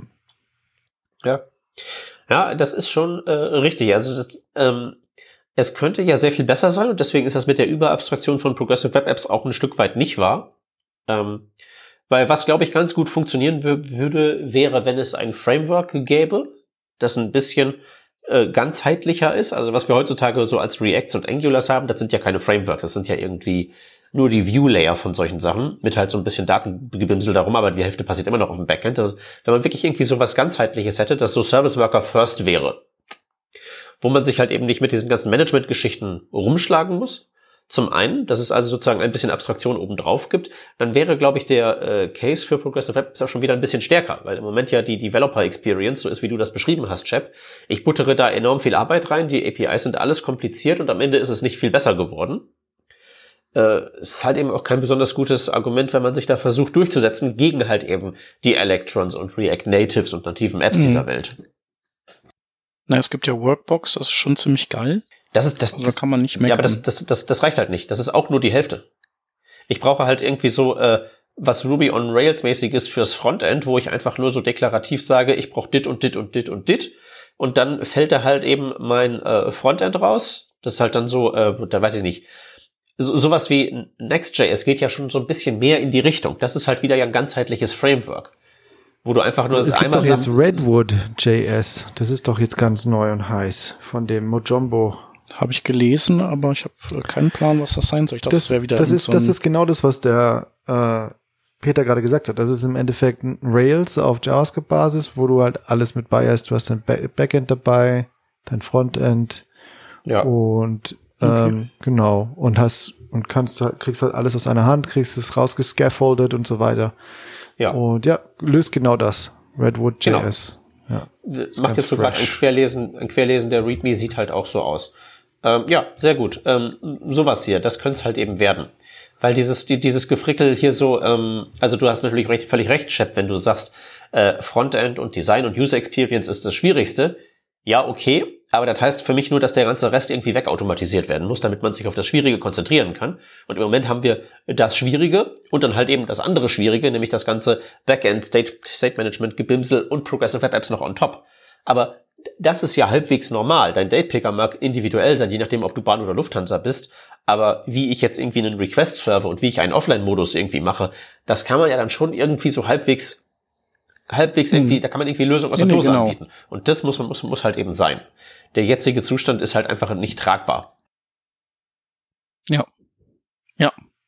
Das ist korrekt. Gut. Ähm, um jetzt mal ein Stück zurückzuspulen. Ähm, wir waren ja vorhin mal kurz bei den Formularen und haben gesagt, das mit den Input-Elementen hat halt so mittel geklappt, weil irgendwie überabstrahiert und so. Also weniger Date-Picker, mehr Input-Mode. So ein bisschen das Fazit. Ähm, wie ist es denn mit der Formularvalidierung? Äh, habt ihr die mal in freier Wildbahn eingesetzt? Ähm, also ich, ich äh, nutze die, wo, wo ich das kann, schon. Ähm, also ich finde das eine gute Unterstützung. Mhm. mhm. Das äh, tue ich nämlich auch und ähm, stelle aber fest, wenn ich halt so in meinem Universum, ich hantiere halt dank Warhol viel mit React rum, wenn ich mich da halt so angucke, ähm, gibt es da auch viele Formularvalidierungs äh, irgendwie Lösungen, die auch alle, so ähnlich wie so ein Datepacker, halt eben von der Pike auf reimplementiert sind. Und mhm. da ist mir halt nicht so ganz klar, warum das passiert, weil man ja tatsächlich in der Formularvalidierungs-API auch die Möglichkeit hat, mit einer halbwegs erträglichen Schnittstelle seine eigenen Validierungsregeln noch einzubauen, die sich dann äh, in der gleichen Validierungslogik niederschlägt. Also das stellt sich direkt neben die ganzen Standardfeatures wie Required und Type Email und so an. Das äh, reiht sich da ein. Und diese Anzeige von Validierungsfehlern kann man ja auch relativ problemlos mit einer relativ erträglichen Schnittstelle äh, entsprechend customizen. Und ich habe das mal gemacht. Ich habe irgendwie so 120 Zeilen React-Hook geschrieben und dann war die Sache im Prinzip gegessen. Äh, ich stelle halt nur fest, dass das da draußen relativ wenig zu passieren scheint, sondern da wird alles von der Pike auf reimplementiert, wobei ich halt eben eigentlich der HTML5 Formularvalidierung diesen Vorwurf der Überabstraktion nicht machen würde. Woran liegt's? Mhm. Vielleicht ist den Leuten das einfach nicht bekannt, mhm. weil ich weiß gar nicht, wie oft ich einen Artikel jetzt über über diese API in letzter Zeit gelesen habe. Also als die neu war, habe ich da schon so hier und da was gelesen. Also das, da gab es schon genug, aber das ist jetzt halt eben zehn Jahre her. Und, ähm, und dann lange nichts mehr eigentlich. Und ja, ich denke, das sind halt solche Dinge, also was einem natürlich immer negativ auffällt und dass es auch wieder UI ist, was dann da an, ähm, an Fehlermeldungen steht, standardmäßig, was sich halt in jedem, von jedem, von Browser zu Browser unterscheidet. Mhm. Gut ist natürlich, dass wenn du einen englischsprachigen Browser hast, dass es dann Englisch ist und einen deutschsprachigen Browser Deutsch, das, das sowas ist cool. Aber trotzdem, es gibt halt manche Browser, die eben für bestimmte Dinge sinnvollere Fehlermeldungen haben und andere, die dann eher ein bisschen dövere haben oder die sind zu lang und passen nicht rein oder Okay, sowas. aber die musst du ja nicht nehmen. Also du kannst ja einfach eine Lookup-Table bauen. Nee, nee, genau. Aber dass, dass man die nicht nehmen muss, das ist vielleicht schon nicht bekannt. Mhm. Und, und ähm, also das sind so quasi diese Unknown Unknowns, äh, die, die ich mittlerweile so einfach toll finde als Begriff. Also, dass du gar nicht weißt, dass es bestimmte Dinge geben kann. Und darum erkundigst du dich nicht, weil das sind halt für dich, also diese, die, die dir unbekannten Dinge sind dir halt nicht mhm. bekannt. Und darum kannst du nicht irgendwie schauen, dass du dir die drauf schaffst, ja. weil du es ja gar nicht erst weißt, dass du sie nicht weißt. Ja, das, das kann natürlich sein, ist aber trotzdem beschämend, weil ich ja dann annehmen würde, dass jemand, der, ähm, sagen wir mal, der, der setzt sich jetzt hin und sagt so, hier, ich mache jetzt mal ähm, tolle Formularvalidierungslibrary. Also der müsste doch da hin und wieder mal so drauf treten und das merken. Also Max Mütze, der ja dann der, der, der Nutzer von sowas wäre, der braucht das ja wirklich nicht zu wissen. Der sagt sich halt eben hier React Formularvalidierung, bla Keks, installier, fertig, muss nicht wissen, wie es unter der Haube läuft, okay. Aber die, die das schreiben, mhm kann ich, ich kann mir da bei denen nicht vorstellen, dass die das nicht wissen. Die sind doch nicht alle doof. Aber dann fragen die dich halt, was haben die davon, wenn die das Native benutzen? Und überhaupt, also momentan ist doch en vogue eigentlich zu versuchen, äh, so viel wie möglich selber zu implementieren, um eben auch möglichst viel Kontrolle darüber zu haben. Vielleicht ist das so, fehlt denen der Mehrwert, eben das Native zu nutzen oder eben Teile des Nativen zu nutzen, weil die eben sagen, was kann das denn besser als das, was ich schon gebaut habe? Äh, ja, gut, also da wäre halt mein Argument, äh, das ist halt zur Hälfte schon fertig. Genau, so man shippt womöglich weniger Code. Vielleicht. Also wie gesagt, mein, mein React-Hook für Formularvalidierung hat, okay, jetzt vielleicht nicht 120, aber irgendwie 160 Zeilen. Das ist in erster Näherung nix. Und das ist mit ziemlich viel Kommentar drüber, mhm. okay. Und das ist auch irgendwie noch fancy für diversen anderen Krempel und bla bla bla. Also vielleicht lässt sich sowas. Und warum hast du das denn nicht als Library ausgebaut? Ich bin auch nicht bescheuert und halte mir noch mehr Arbeit auf, als ich ohnehin schon habe. Okay. nee, also ich meine, könnte man natürlich tun, aber ähm, also kann ich halt machen, aber auf dem, auf dem aktuellen Ausbaustand bin ich da ähm, ganz bei dir, nämlich das ist nicht besser als alles andere, sondern aus ähm, Vogelperspektive betrachtet äh, weniger gut, weil kann weniger. Der Vorteil ist halt eben, es ist halt nur das Nötige. Und äh, irgendwas in mir mhm. wieder äh, denkt sich halt eben, warte mal, ich muss kein Button implementieren mit Diffs und, und Area und was nicht alles, sondern ich habe ja ein Button-Element. Und dann denke ich mir halt eben auch, Formularvalidierung, die Hälfte von dem, was ich brauche, ist schon da. Ich brauche halt nur eine Lookup-Table für das Namenmapping. Und ich muss mir halt irgendwie so ein paar Event-Händler generieren, die ich dann halt eben auf meinen Input drauf flansche, damit sich das halt eben bei so on Blur und so richtig verhält, dass ich nicht auf die Seite gehe und alles ist rot, sondern dass es erst rot wird, wenn das alles ist. Aber ich muss ja im Prinzip bloß ein paar Funktionen generieren. Das ist alles total trivial.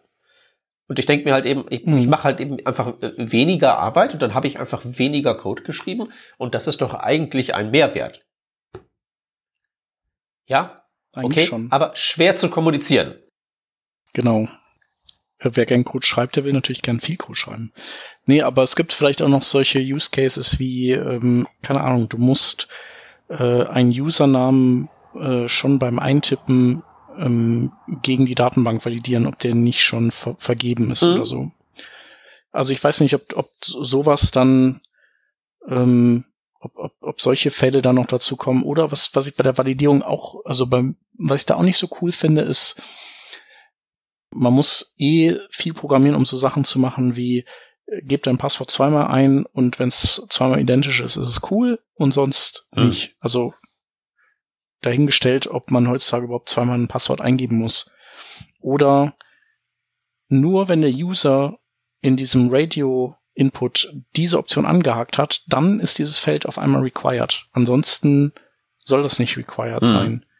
Oder, also das sind halt so, so wenn du sehr komplexe Formulare baust, dann finde ich dann irgendwann wird's witzlos mit dem nativen Zeugs, dann musst du eh so viel drumherum programmieren, dann ist es eigentlich auch fast. Würde ich nicht sagen. Also da würde ich tatsächlich sagen, das ist, ähm, das sind zwei unterschiedliche Probleme, die separat gelöst werden müssen. Du hast einmal das Management der Formularfelder, in welchem Zustand befinden die sich und wie wird dieser Zustand aufbereitet, indem ich halt irgendwie Dinge anzeige oder irgendwelche Custom Errors setze mit der HTML5 API oder ich implementiere halt eben was anderes. Aber ähm, was du gerade beschrieben hast mit äh, aus der Datenbank rauskramen und ähm, die Beziehungen modellieren, äh, würde ich halt sagen, das gehört in was Separates, das daran angeflanscht wird. Hm. Weil okay. sonst wird ja dann ja. tatsächlich, also die Beispiele, die du da genannt hast, sind ja alle, sagen wir mal, das kommt vor, sicherlich auch nicht selten, aber sicherlich auch nicht in jedem Formular und sicherlich auch nicht in jedem zweiten. Sondern das ist dann schon ja. eher irgendwie so zehn Prozent oder so. Das ist wichtig, das sind nicht wenige Fälle. Aber vielleicht würde man dann doch sagen, hier, pass mal auf, wir machen erstmal jetzt diesen Formular-Wrapper um diesen, um diese native API drumherum. So, warte mal, jetzt habe ich das hier mal aufgemacht. Es sind 100, 180 äh, Zeilen tatsächlich, aber auch wie gesagt ziemlich viel Kommentar. Äh, und dann machst du halt eben das ganze Management, was ist required und äh, was nicht und wie modelliert sich das über Zeit. Und du musst ja tatsächlich, also in der Datenbank nachgucken alleine schon. Was ist denn Datenbank? Ist das irgendwie Local Storage? Ist das WebSQL? Ist das irgendwie mein REST? Ist es irgendwie mein GraphQL oder so?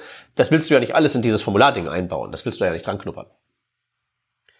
Also meine Formularvalidierungslogik ist halt so ein React-Hook und der generiert halt einfach nur Händler für ähm, ähm, OnBlur und äh, on, on und sowas alles.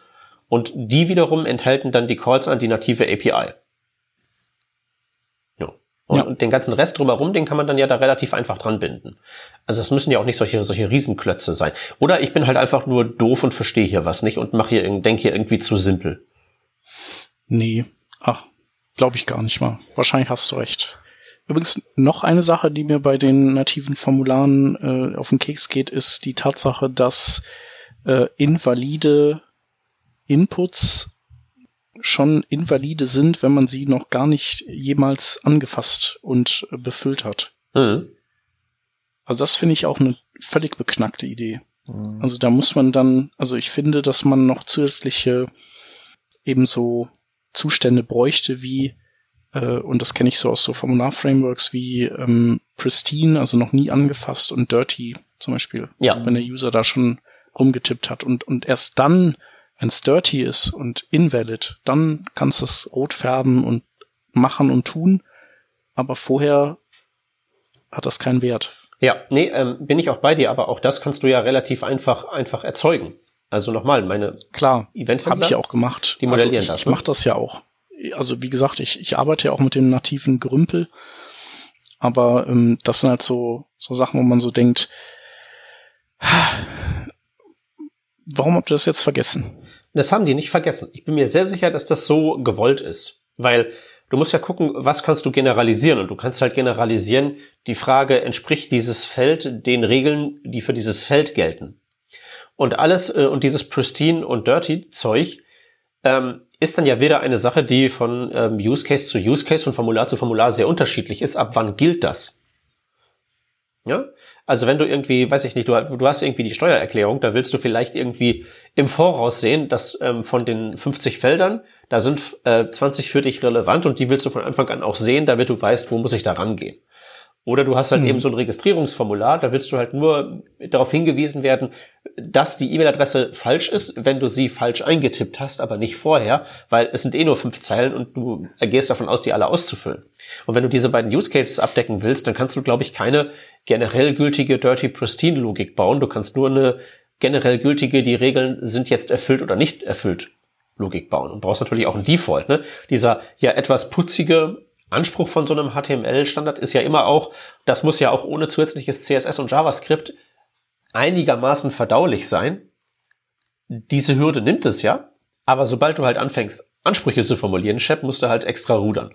Und ich denke, solange das geht, mhm. ist das okay. Mhm. Na, wobei ich jetzt, ich hätte es nicht schlecht gefunden, wenn es das gegeben hätte. Ich meine, man muss es ja nicht nutzen, aber.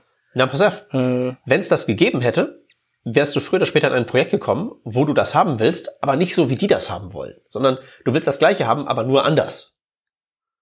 Und das ist ja vielleicht Das noch, noch ärgerlicher, weil dann musst du ja nicht nur das implementieren, sondern du musst möglicherweise, je nachdem wie es gemacht ist, gegen das Bestehende ankämpfen. Und da willst du halt echt nicht Aber hin. damit lieferst du dir ja gerade die Munition gegen das Benutzen, also gegen das alles selber, also für das alles selber programmieren und gegen das Nutzen der nativen Geschichten. Ja, im Prinzip ist das halt richtig. Die, die- Kunst liegt halt darin, diese nativen Geschichten so zu haben, dass sie halt hilfreiche Werkzeuge darstellen, äh, aber halt nicht mehr sind. Dass es halt mein Mhm. Hammer und mein Bohrer ist, aber dass es nicht irgendwie so, äh, weiß ich nicht, äh, eine, eine, eine eine Fertighaushälfte ist. Irgendwo dazwischen Ja. muss es halt sein. Und das ist halt so ein bisschen das Problem. Ähm, und ich glaube, Input ist relativ nah, äh, die, also äh, Input nicht, äh, also die Inputs sind relativ nah an der Fertighaushälfte dran. Und die Formularvalidierung ist relativ nah an dem Werkzeugkoffer dran. Beides sicherlich nicht zu 100 Prozent, aber relativ nah dran, würde ich behaupten. Ja. Übrigens, ähm, weil du das jetzt ja gerade so sagst und wir ja auch vorhin über Abstraktionen gesprochen haben und, ähm, und vielleicht zu, zu nah an bestimmten ähm, Szenarien mittlerweile, also, oder die sind ja lange auf diesem Pfad gewesen, wir geben euch jetzt diese Primitiven und dann könnt ihr euch alles Mögliche bauen und dann können wir gar nicht euch irgendwie falsche Komplettpakete in den Browser einbauen. Also Web Components ist ja sowas und Houdini ist ja auch sowas. Das Extensible Mhm. Web Manifesto meinst du? Genau. Mhm. Und ähm, das wird ja auch genutzt von bestimmten Leuten, aber diese in diesem Longtail, also in diesem ganz großen Bereich der Programmierer, der Webentwickler, die eben nicht mit allen Wassern gewaschen sind und die vielleicht auch diese Libraries nicht finden, die von solchen Leuten mit diesen Technologien programmiert wurden, äh, die nutzen es halt einfach gar nicht. Und mittlerweile kehrt sich das ja so ein bisschen um. Mhm. Also wie bei dem Lazy Loading bei den Bildern zum Beispiel, was man ja äh, mit dem Intersection Observer prima bauen kann, aber das jetzt quasi hart verdrahtet wird in die Elemente. Und ich habe auch ähm, letztes Jahr bei der Performance Now einen super schönen Talk von dem Ilya Grigorik gesehen. Ähm, und da sagt er eben auch, warum, wir haben ja oft das Problem im Web, dass äh, so User zu große Bilder irgendwo reinladen und dadurch Mhm. wird die Seite langsam. Und ähm, die Programmierer, die diese Seiten bauen, die bauen anscheinend keine Resize-Algorithmen, ähm, die dann nach dem nach dem Aussuchen der Datei die Datei kleinrechnen und diese kleingerechnete Datei ist dann die, die hochgeschickt wird. Könnt die alles machen und alle Technologien existieren dafür, aber es machen halt die wenigsten.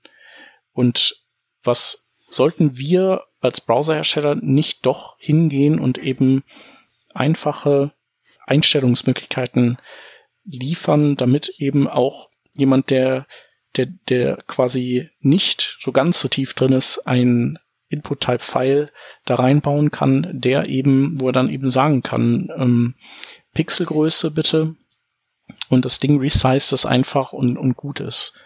Und ähm, ich finde, da ist auch ein bisschen was dran. Also es Mhm. ist es ist halt nicht immer so, dass man das, also, oder wir freuen uns über so Bausteine vielleicht, aber auch nicht immer. Also ich freue mich ehrlich gesagt und ich habe es jetzt auch in einem aktuellen Projekt, nutze ich das native Lazy Loading und habe hab keinen Intersection Observer drin und das ist, finde ich, alles viel besser. Mhm.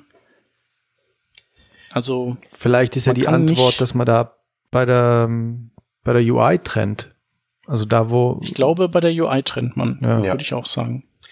Ja, was man halt eben haben müsste, wäre, ähm, also dieses Image Resizing hat ja irgendwie mehrere Schwierigkeitsgrade. Also man kann das ja irgendwie sich mit einer Canvas irgendwie händisch hin implementieren, mit, wie ich finde, vertretbarem Aufwand, aber es ist sehr low level.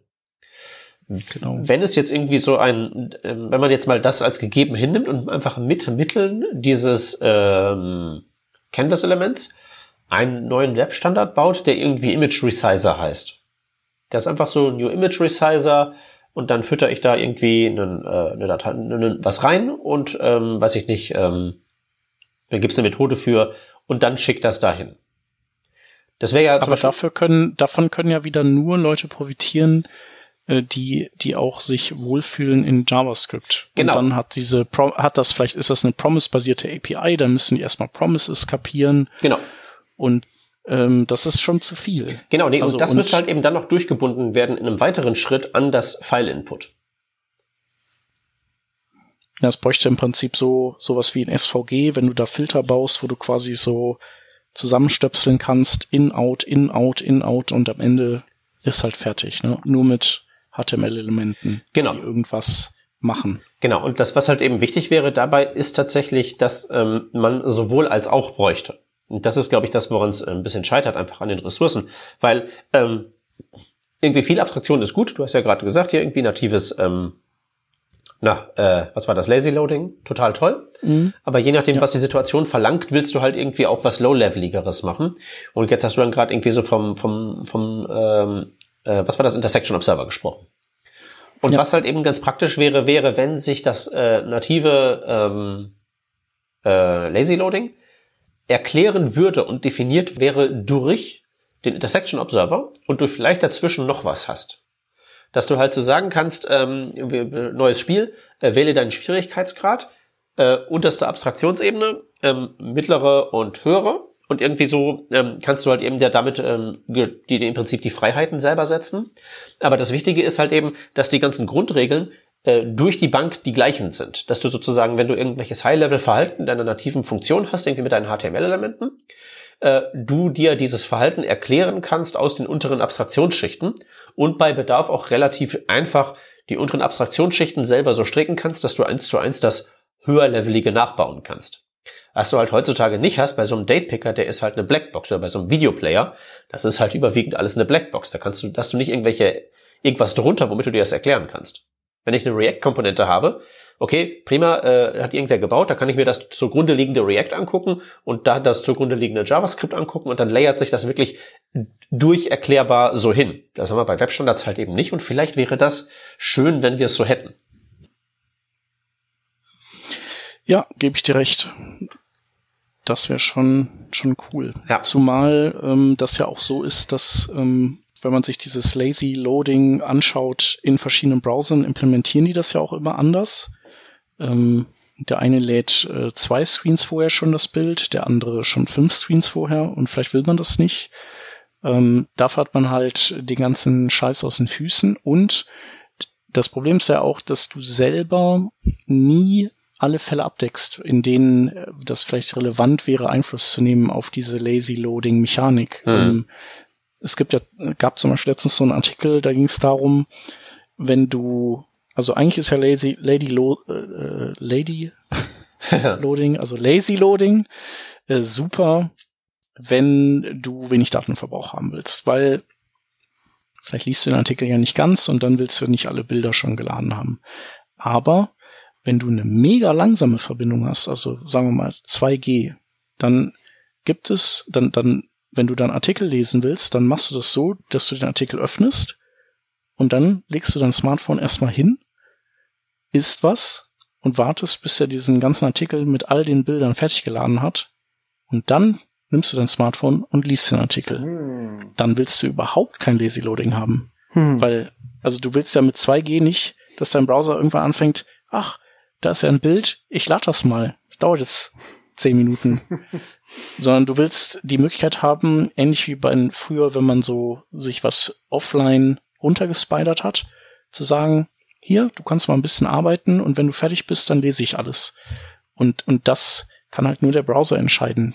Ähm, oder du kannst das vielleicht noch in Chrome machen, indem du da auf die Network Information API zugreifst, aber in anderen Browsern geht das schon gar nicht mehr.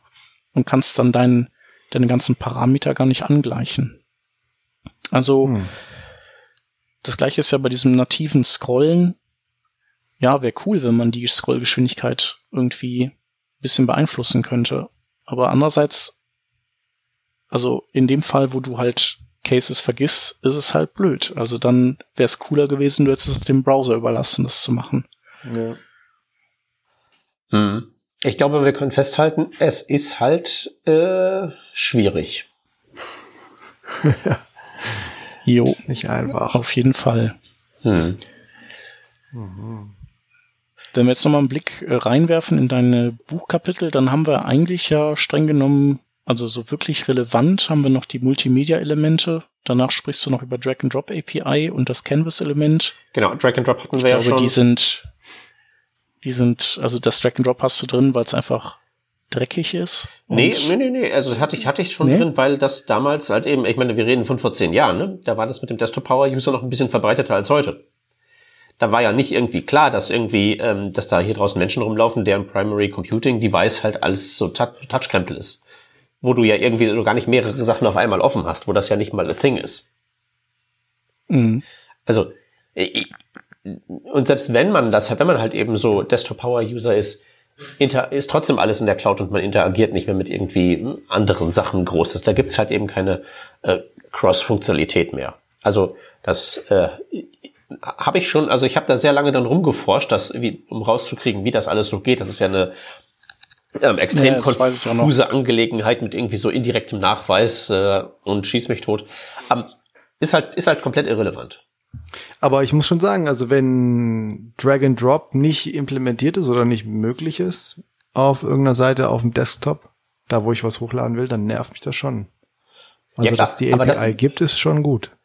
Nee, aber das ist immerhin, ja, die API, klar. Und der Use Case, den du beschrieben hast, das ist so, äh, würde ich behaupten, 99 Prozent der äh, Use Cases, wie sie Max Mütze in seinem Alltag erlebt. Ja. Aber es ist halt eben nur 20 Prozent der API und die anderen 80 Prozent sind für, hm, wie kriege ich denn, weiß ich nicht, äh, kann ich denn diesen Link aus der, von der Webseite vom Chrome irgendwie darüber ziehen zum Firefox und der reagiert da irgendwie drauf. Ach so, ja krass. Ja. Nie drüber gehört, ey. Genau, nie drüber gehört, nie gemacht, vermisst Nie du gemacht. auch gar nicht. Und Nee. deswegen ist diese API halt auch völlig egal. Ja. Das ist ja echt ein abgefahrener Use Case. Das ist ja wirklich nur so für, weiß ich nicht, äh, für Link-Fetischisten, die Links in verschiedenen Browsern, da haben sie dann fünf verschiedene Browser offen und ziehen dann die Links hin und her. Äh, würde man meinen, ne? Andererseits gehst du zu, zu deinem, gehst du in deinen Windows Explorer rein und ziehst irgendwie deine Excel-Tabelle in dein Word-Dokument und erwartest, dass dann da was Sinnvolles passiert, ne? Das stimmt. Ja?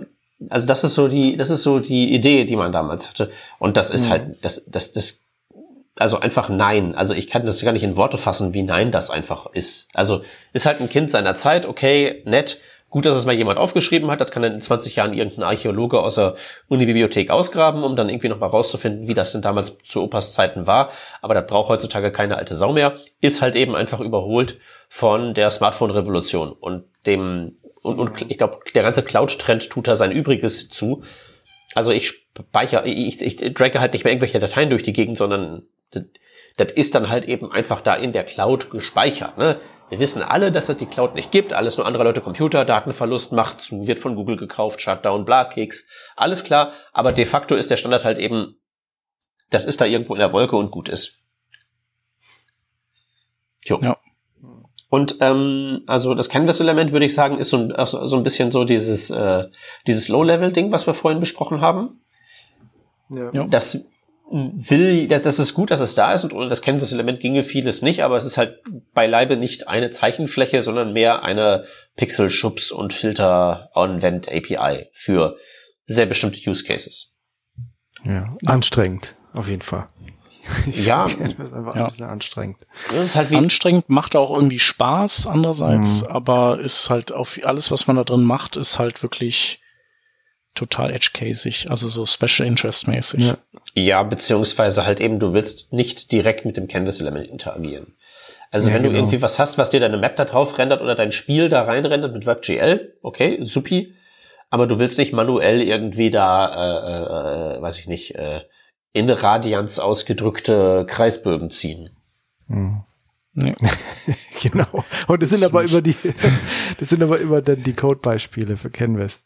Wenn du Ja, in, in meinem Buch damals äh, auch äh, ganz genauso, weil Ja. war halt die API, dachte ich, äh, schreib's ja mal auf. klar. Ja, ja, musste ja irgendwie, aber trotzdem, wer Aber braucht das? beide sind ja im Prinzip, äh, also so die Drag-and-Drop-API ist ja quasi reverse-engineert von IE, also quasi 20 Jahre alt, also noch desktopiger. Mhm. Also da gab es ja gar keine Mobile-Dinger, darum brauchte man das damals und darum ist sie auch so ein bisschen, ein bisschen dreckig und, und äh, Gaga mhm. und das Canvas-Element ist ja eigentlich, ich glaube, das ist ja eigentlich äh, hier Apple Quartz. Die haben das ja einfach mal so Guerilla-mäßig in den Safari eingebaut und dann wurde das ja auch quasi ähm, standardisiert mhm. und aber wir haben ähm, da was. Komm, lass mal. Ja, ja darum fühlt sich das vielleicht auch nicht so ganz nach dem nach dem nach Web an, wie oder hat das eben andere Umgangsformen, als wir sie eigentlich mhm. gerne hätten. Genau, genau. Ja. Es ist jetzt auch kein komplettes, äh, keine komplette Apple-Erfindung, sondern so diese ganze, diese ganzen Konzepte und diese ganzen primitiven Funktionen, die man da hat, die hat man halt üblicherweise bei so ähnlichen APIs auch in anderen Plattformen. Deswegen war das wohl auch kein großer Kampf, das da rein zu ähm, holen, dass die anderen gesagt haben, ja komm, machen wir halt so, ist ja irgendwie bei, weiß ich nicht, Python Library XY ganz genauso. Ja. ja. Es gibt halt noch so einen so einen äh, Aspekt, der noch ähm, ganz ähm, interessant ist und wo ich dann noch mal so eure Meinung zu haben möchte, so als letztes Thema, nämlich die ja. Multimedia-Elemente äh, Audio und Video. Ja. Ähm, Shep, du arbeitest doch hier bei einer Content-Fabrik. Was habt jo. denn ihr da für einen Videoplayer am Start? Natürlich nicht den einen nativen, sondern ähm, da ist ähm, YouTube am Werk mhm. und äh, und noch so so andere Anbieter und zwar aus einem gewissen Grund und zwar dass du ähm, dass die äh, also es geht um so Werbe-Pre-Rolls und die managen das halt einfach über ihre Plattformen. Das heißt, also, wenn du ein Video guckst, dann läuft halt vorher so, was man mittlerweile schon kennt, so eine zehnsekündige Werbung und erst dann läuft das Video los. Genau, aber ansonsten finde ich das eigentlich ganz, äh, finde ich die Dinge eigentlich ganz, ganz cool. Also ich damals weiß ich noch, war das halt alles noch so ein bisschen krampfig, weil man halt nicht wusste, so welches Videoformat und das muss man irgendwie alles nochmal ähm, Einmal als äh, MP4 und dann noch ein zweites Mal als Ogg-Vorbis. Nee, Ogg-Vorbis, war das das? Oder äh, äh, nee, nee, Vorbis ist das äh, Audioformat. Äh, Audioformat. OGV mhm. irgendwas. Genau. Mhm. Naja, aber da gab's ja noch eins, so ein freies Format, in dem halt auch hier dieser, dieses Big Bug Bunny Beispiel da gerendert wurde, mhm. ähm, was halt nur der, der Firefox unterstützt hatte. Und genau, und für ein IE musste man dann ja so ein Flash-Polyfill noch draufbügeln. Mhm. Ähm, genau, aber das hat sich ja alles so ein bisschen wohlgefallen aufgelöst. WebM können ja jetzt, glaube ich, auch alle, außer Safari, der mag immer noch nicht so richtig. Ach. Okay. Glaube ich, oder? Ja, äh, weiß ich nicht. Äh, I use WebM. Wisst ihr noch früher ohne Kenner Use? Mm Ja. Also ich weiß es nämlich nicht mehr. so. Ach doch, Safari kann das. Okay, ach so, nee, die können das, die machen das nur in, im Kontext von WebRTC. Das ist, das ist, das ist kunstvolles Trolling. Das gefällt mir. ja. Ich glaube, das hatte doch Microsoft am Anfang auch so gemacht, oder? Ähm, Partial Oder die wollten kein H264 machen und haben das dann erst, also wegen Patenten und so Zeugs. Mhm. Also irgendwas war da. Hm. Ja. Und wisst ihr was? All dieser ganze Krempel. Und dann noch ganz viele Features oben drauf, wie irgendwie so adaptives Streaming und Zeug. Das geht halt alles weg, wenn man einfach nicht diesen HTML5 Videoplayer benutzt, sondern schön zum Monopolisten geht und das da hochlädt. Wie meinst du das? Also Verstehe jetzt nicht. Zum YouTube. Was geht da weg? Dann? Ähm, diese ganzen Probleme mit Formaten und äh, so. welcher Browser supportet ja. was und man kriegt halt eben Klar. noch so adaptives Streaming, damit das halt eben auch garantiert ohne Ruckler ist. Man muss mhm. nicht mehr selber hier mhm. die Rechnung dann im, im, im bezahlen für die ganzen im, im Gigabytes, die da über die Leitung gehen. Das geht alles ziemlich elegant weg. Ja. Ja. Ja, also wenn du das verwenden willst, diesen, wenn du den Tag verwenden willst, dann musst du dann schon dein eigenes Backend mitbringen.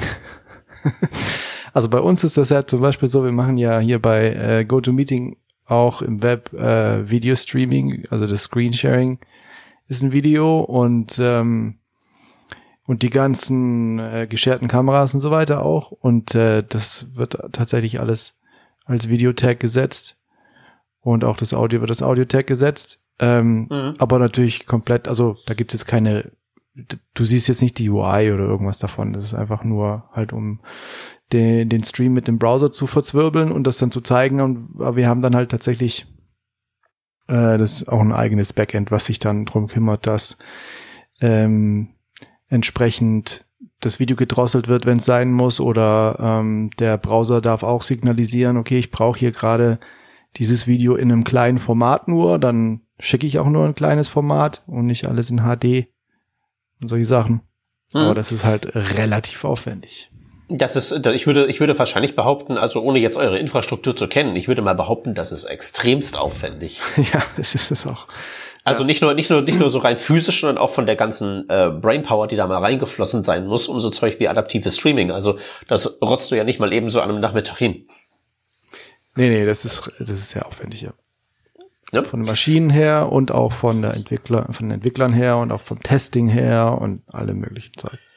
Ja, und was ich halt eben daran ganz spannend finde, ist, dass das äh, Videoelement wird sehr oft so benutzt, wie du das gerade jetzt bei euch äh, beschrieben hast, nämlich das ist halt letztlich nur so der äh, Punkt, wo ich es an den Browser abgebe, was ich vorher aber riesig aufwendig generiert habe.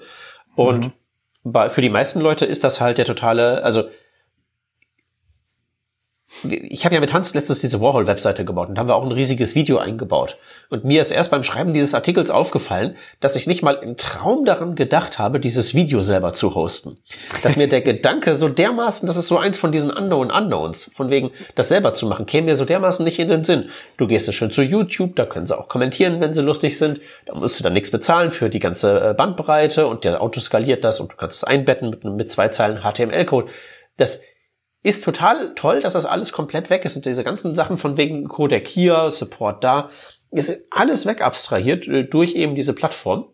Insofern spielt halt so dieses Videotag ähm, so in der im, im, im HTML-Dialekt, in dem, was die Leute tatsächlich schreiben, kaum noch eine Rolle.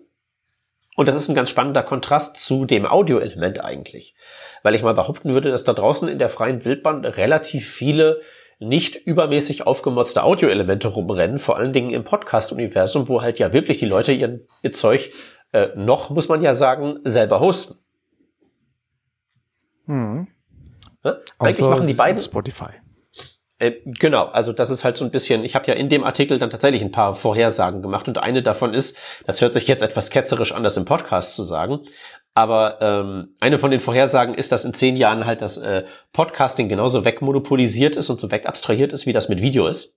Also wo halt eben keiner mehr äh, so Zeug selber hostet und selber irgendwie äh, verwaltet, so wie wir das machen mit unserer eigenen Werbung und unserer eigenen Webseite oder so, sondern wo das halt dann eben alles in so äh, YouTube-artige Sachen, sei es Spotify, sei es irgendwas anderes. Ähm, aber der Pain, also die Schmerz ist, der Schmerz ist natürlich nicht so groß wie bei Video, ne? Also das Auf kann natürlich, du hast, äh, das ist absolut valide, dein eigenes MP3 und das wird auch weiterhin und wird immer so bleiben, dass es halt valide ist, deine eigene, deine Audiodatei zu hosten und die wird ja komplett runtergeladen, das ist ja auch völlig okay und so mhm. und liegt dann äh, offline vor und so. Und deswegen weiß ich nicht, ob das unbedingt dann so komplett monopolisiert wird, weil es halt nicht so unbedingt notwendig ist. Es gibt genau, ja schon, also es gab ja schon einige ähm, Versuche, und die sind bisher ja so ziemlich gescheitert. Also ich weiß nicht, das, das was jetzt noch übrig geblieben ist, ist glaube ich Anchor FM, aber explodieren tun die auch nicht.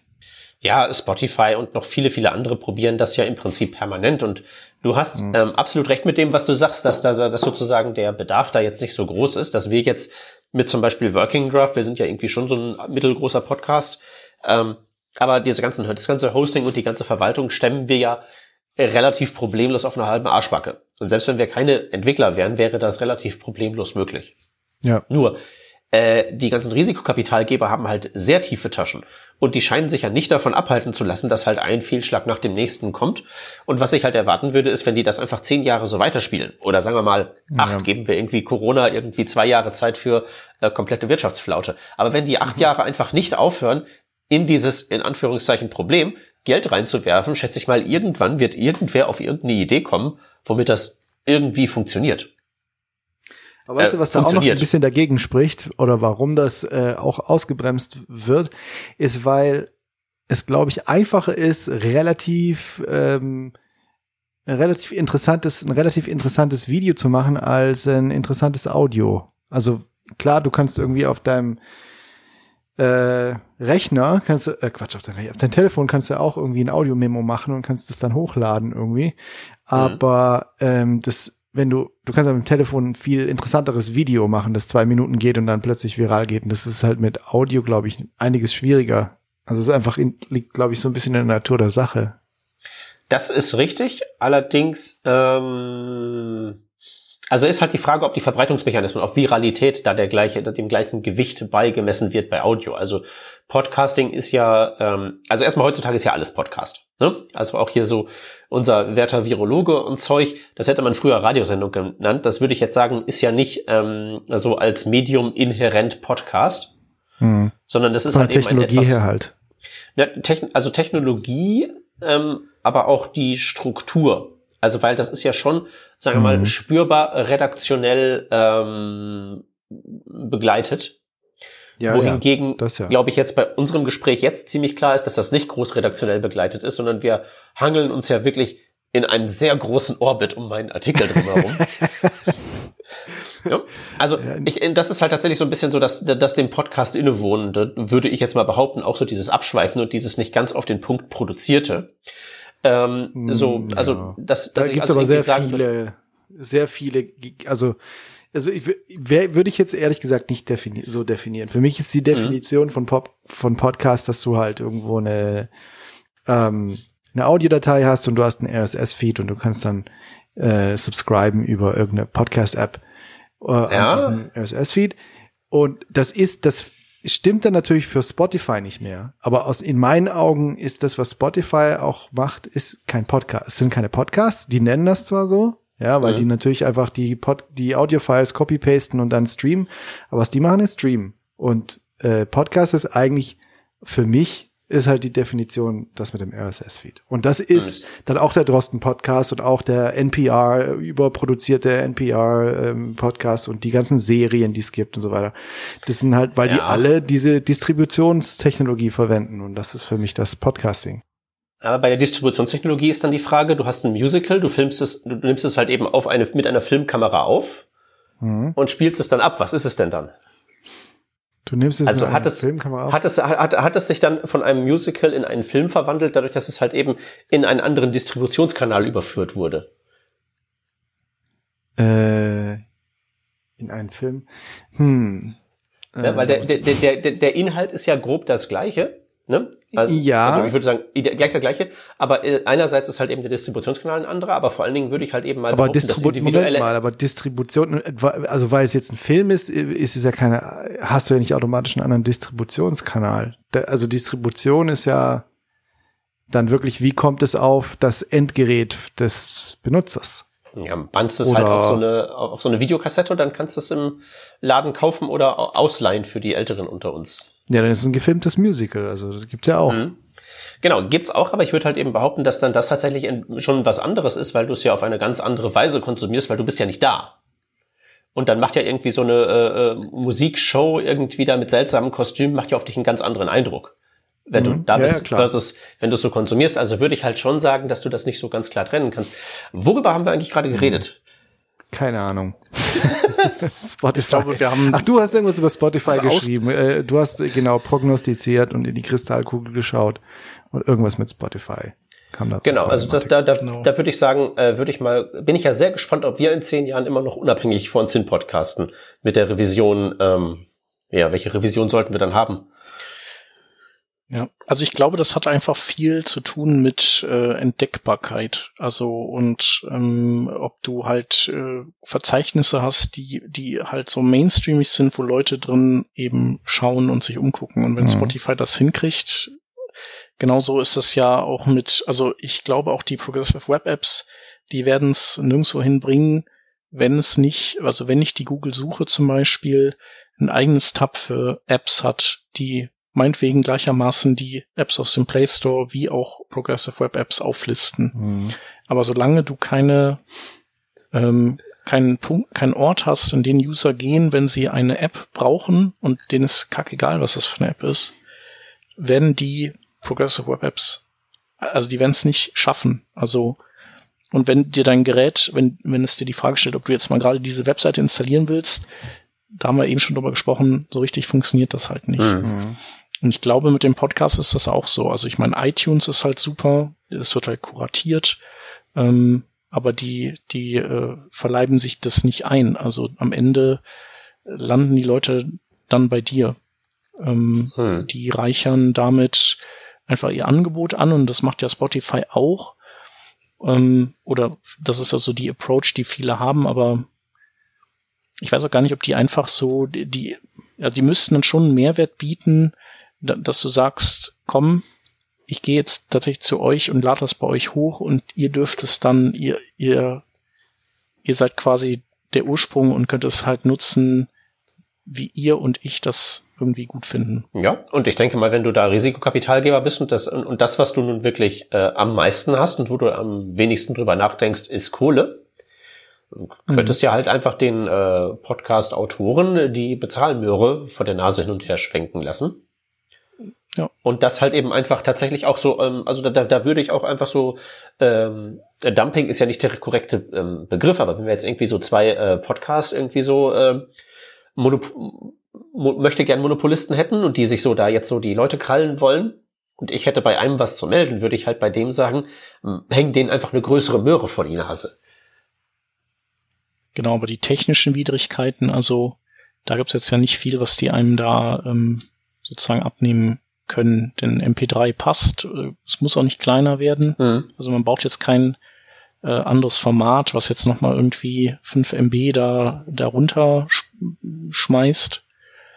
Ähm, genau, also es, es muss, es muss dann schon die, die Geldmöhre sein oder so. Ja, genau, also Discoverability musst du halt eben herstellen.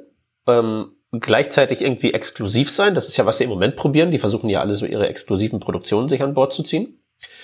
Ähm, aber ich glaube halt tatsächlich, das Grundproblem ist wirklich so ein bisschen Henne und Ei. Meine Plattform ist öd und leer, dann kommt auch keiner, dann wird daraus nix. Und Ödnis und Leere könnte man, glaube ich, am ehesten durch eine echt fette Möhre, so ein richtig saftiges Riesenteil, in den Griff kriegen. Ähm, das wäre jedenfalls, ja. was ich probieren würde, wenn ich Evil Monopolist werden wollen würde. Ja. Übrigens, äh, weil wir gerade äh, irgendwie dabei sind, äh, im Mai haben wir 1,28 Terabyte äh, rausgeschickt an MP3s. Krass von unserem Server. Also in der, in der gesamten Working Draft Zeit jetzt. Äh, nee, also Mai. jetzt im vergangenen, also wir nehmen jetzt am so. äh, 2. Juni auf und äh, genau, jetzt ist quasi der Mai ist rum und im Monat Mai haben wir 1,28 Terabyte verballert. Und im gesamten Jahr sind's 12,4 Terabyte. Wow, das ist schon heftig, ey. Das ist äh, eine Menge, aber halt eben nicht unvorstellbar viel und ähm, ja, also es ist halt heutzutage für im Prinzip eine private Operation, gleichsam ein Hobby, wie wir das hier betreiben, ja ganz gut handelbar. Also wir werden ja nicht arm daran. Ja. Nee. Das geht wohl. Ja, die Möhre müsste echt sehr dick sein für uns. Ja, aber wir sind jetzt am Ende und wir haben ja auch immer, wir machen uns ja immer unsere eigenen Möhren ein bisschen, aber also und, und diese, das ist ja die Sponsorenmöhre.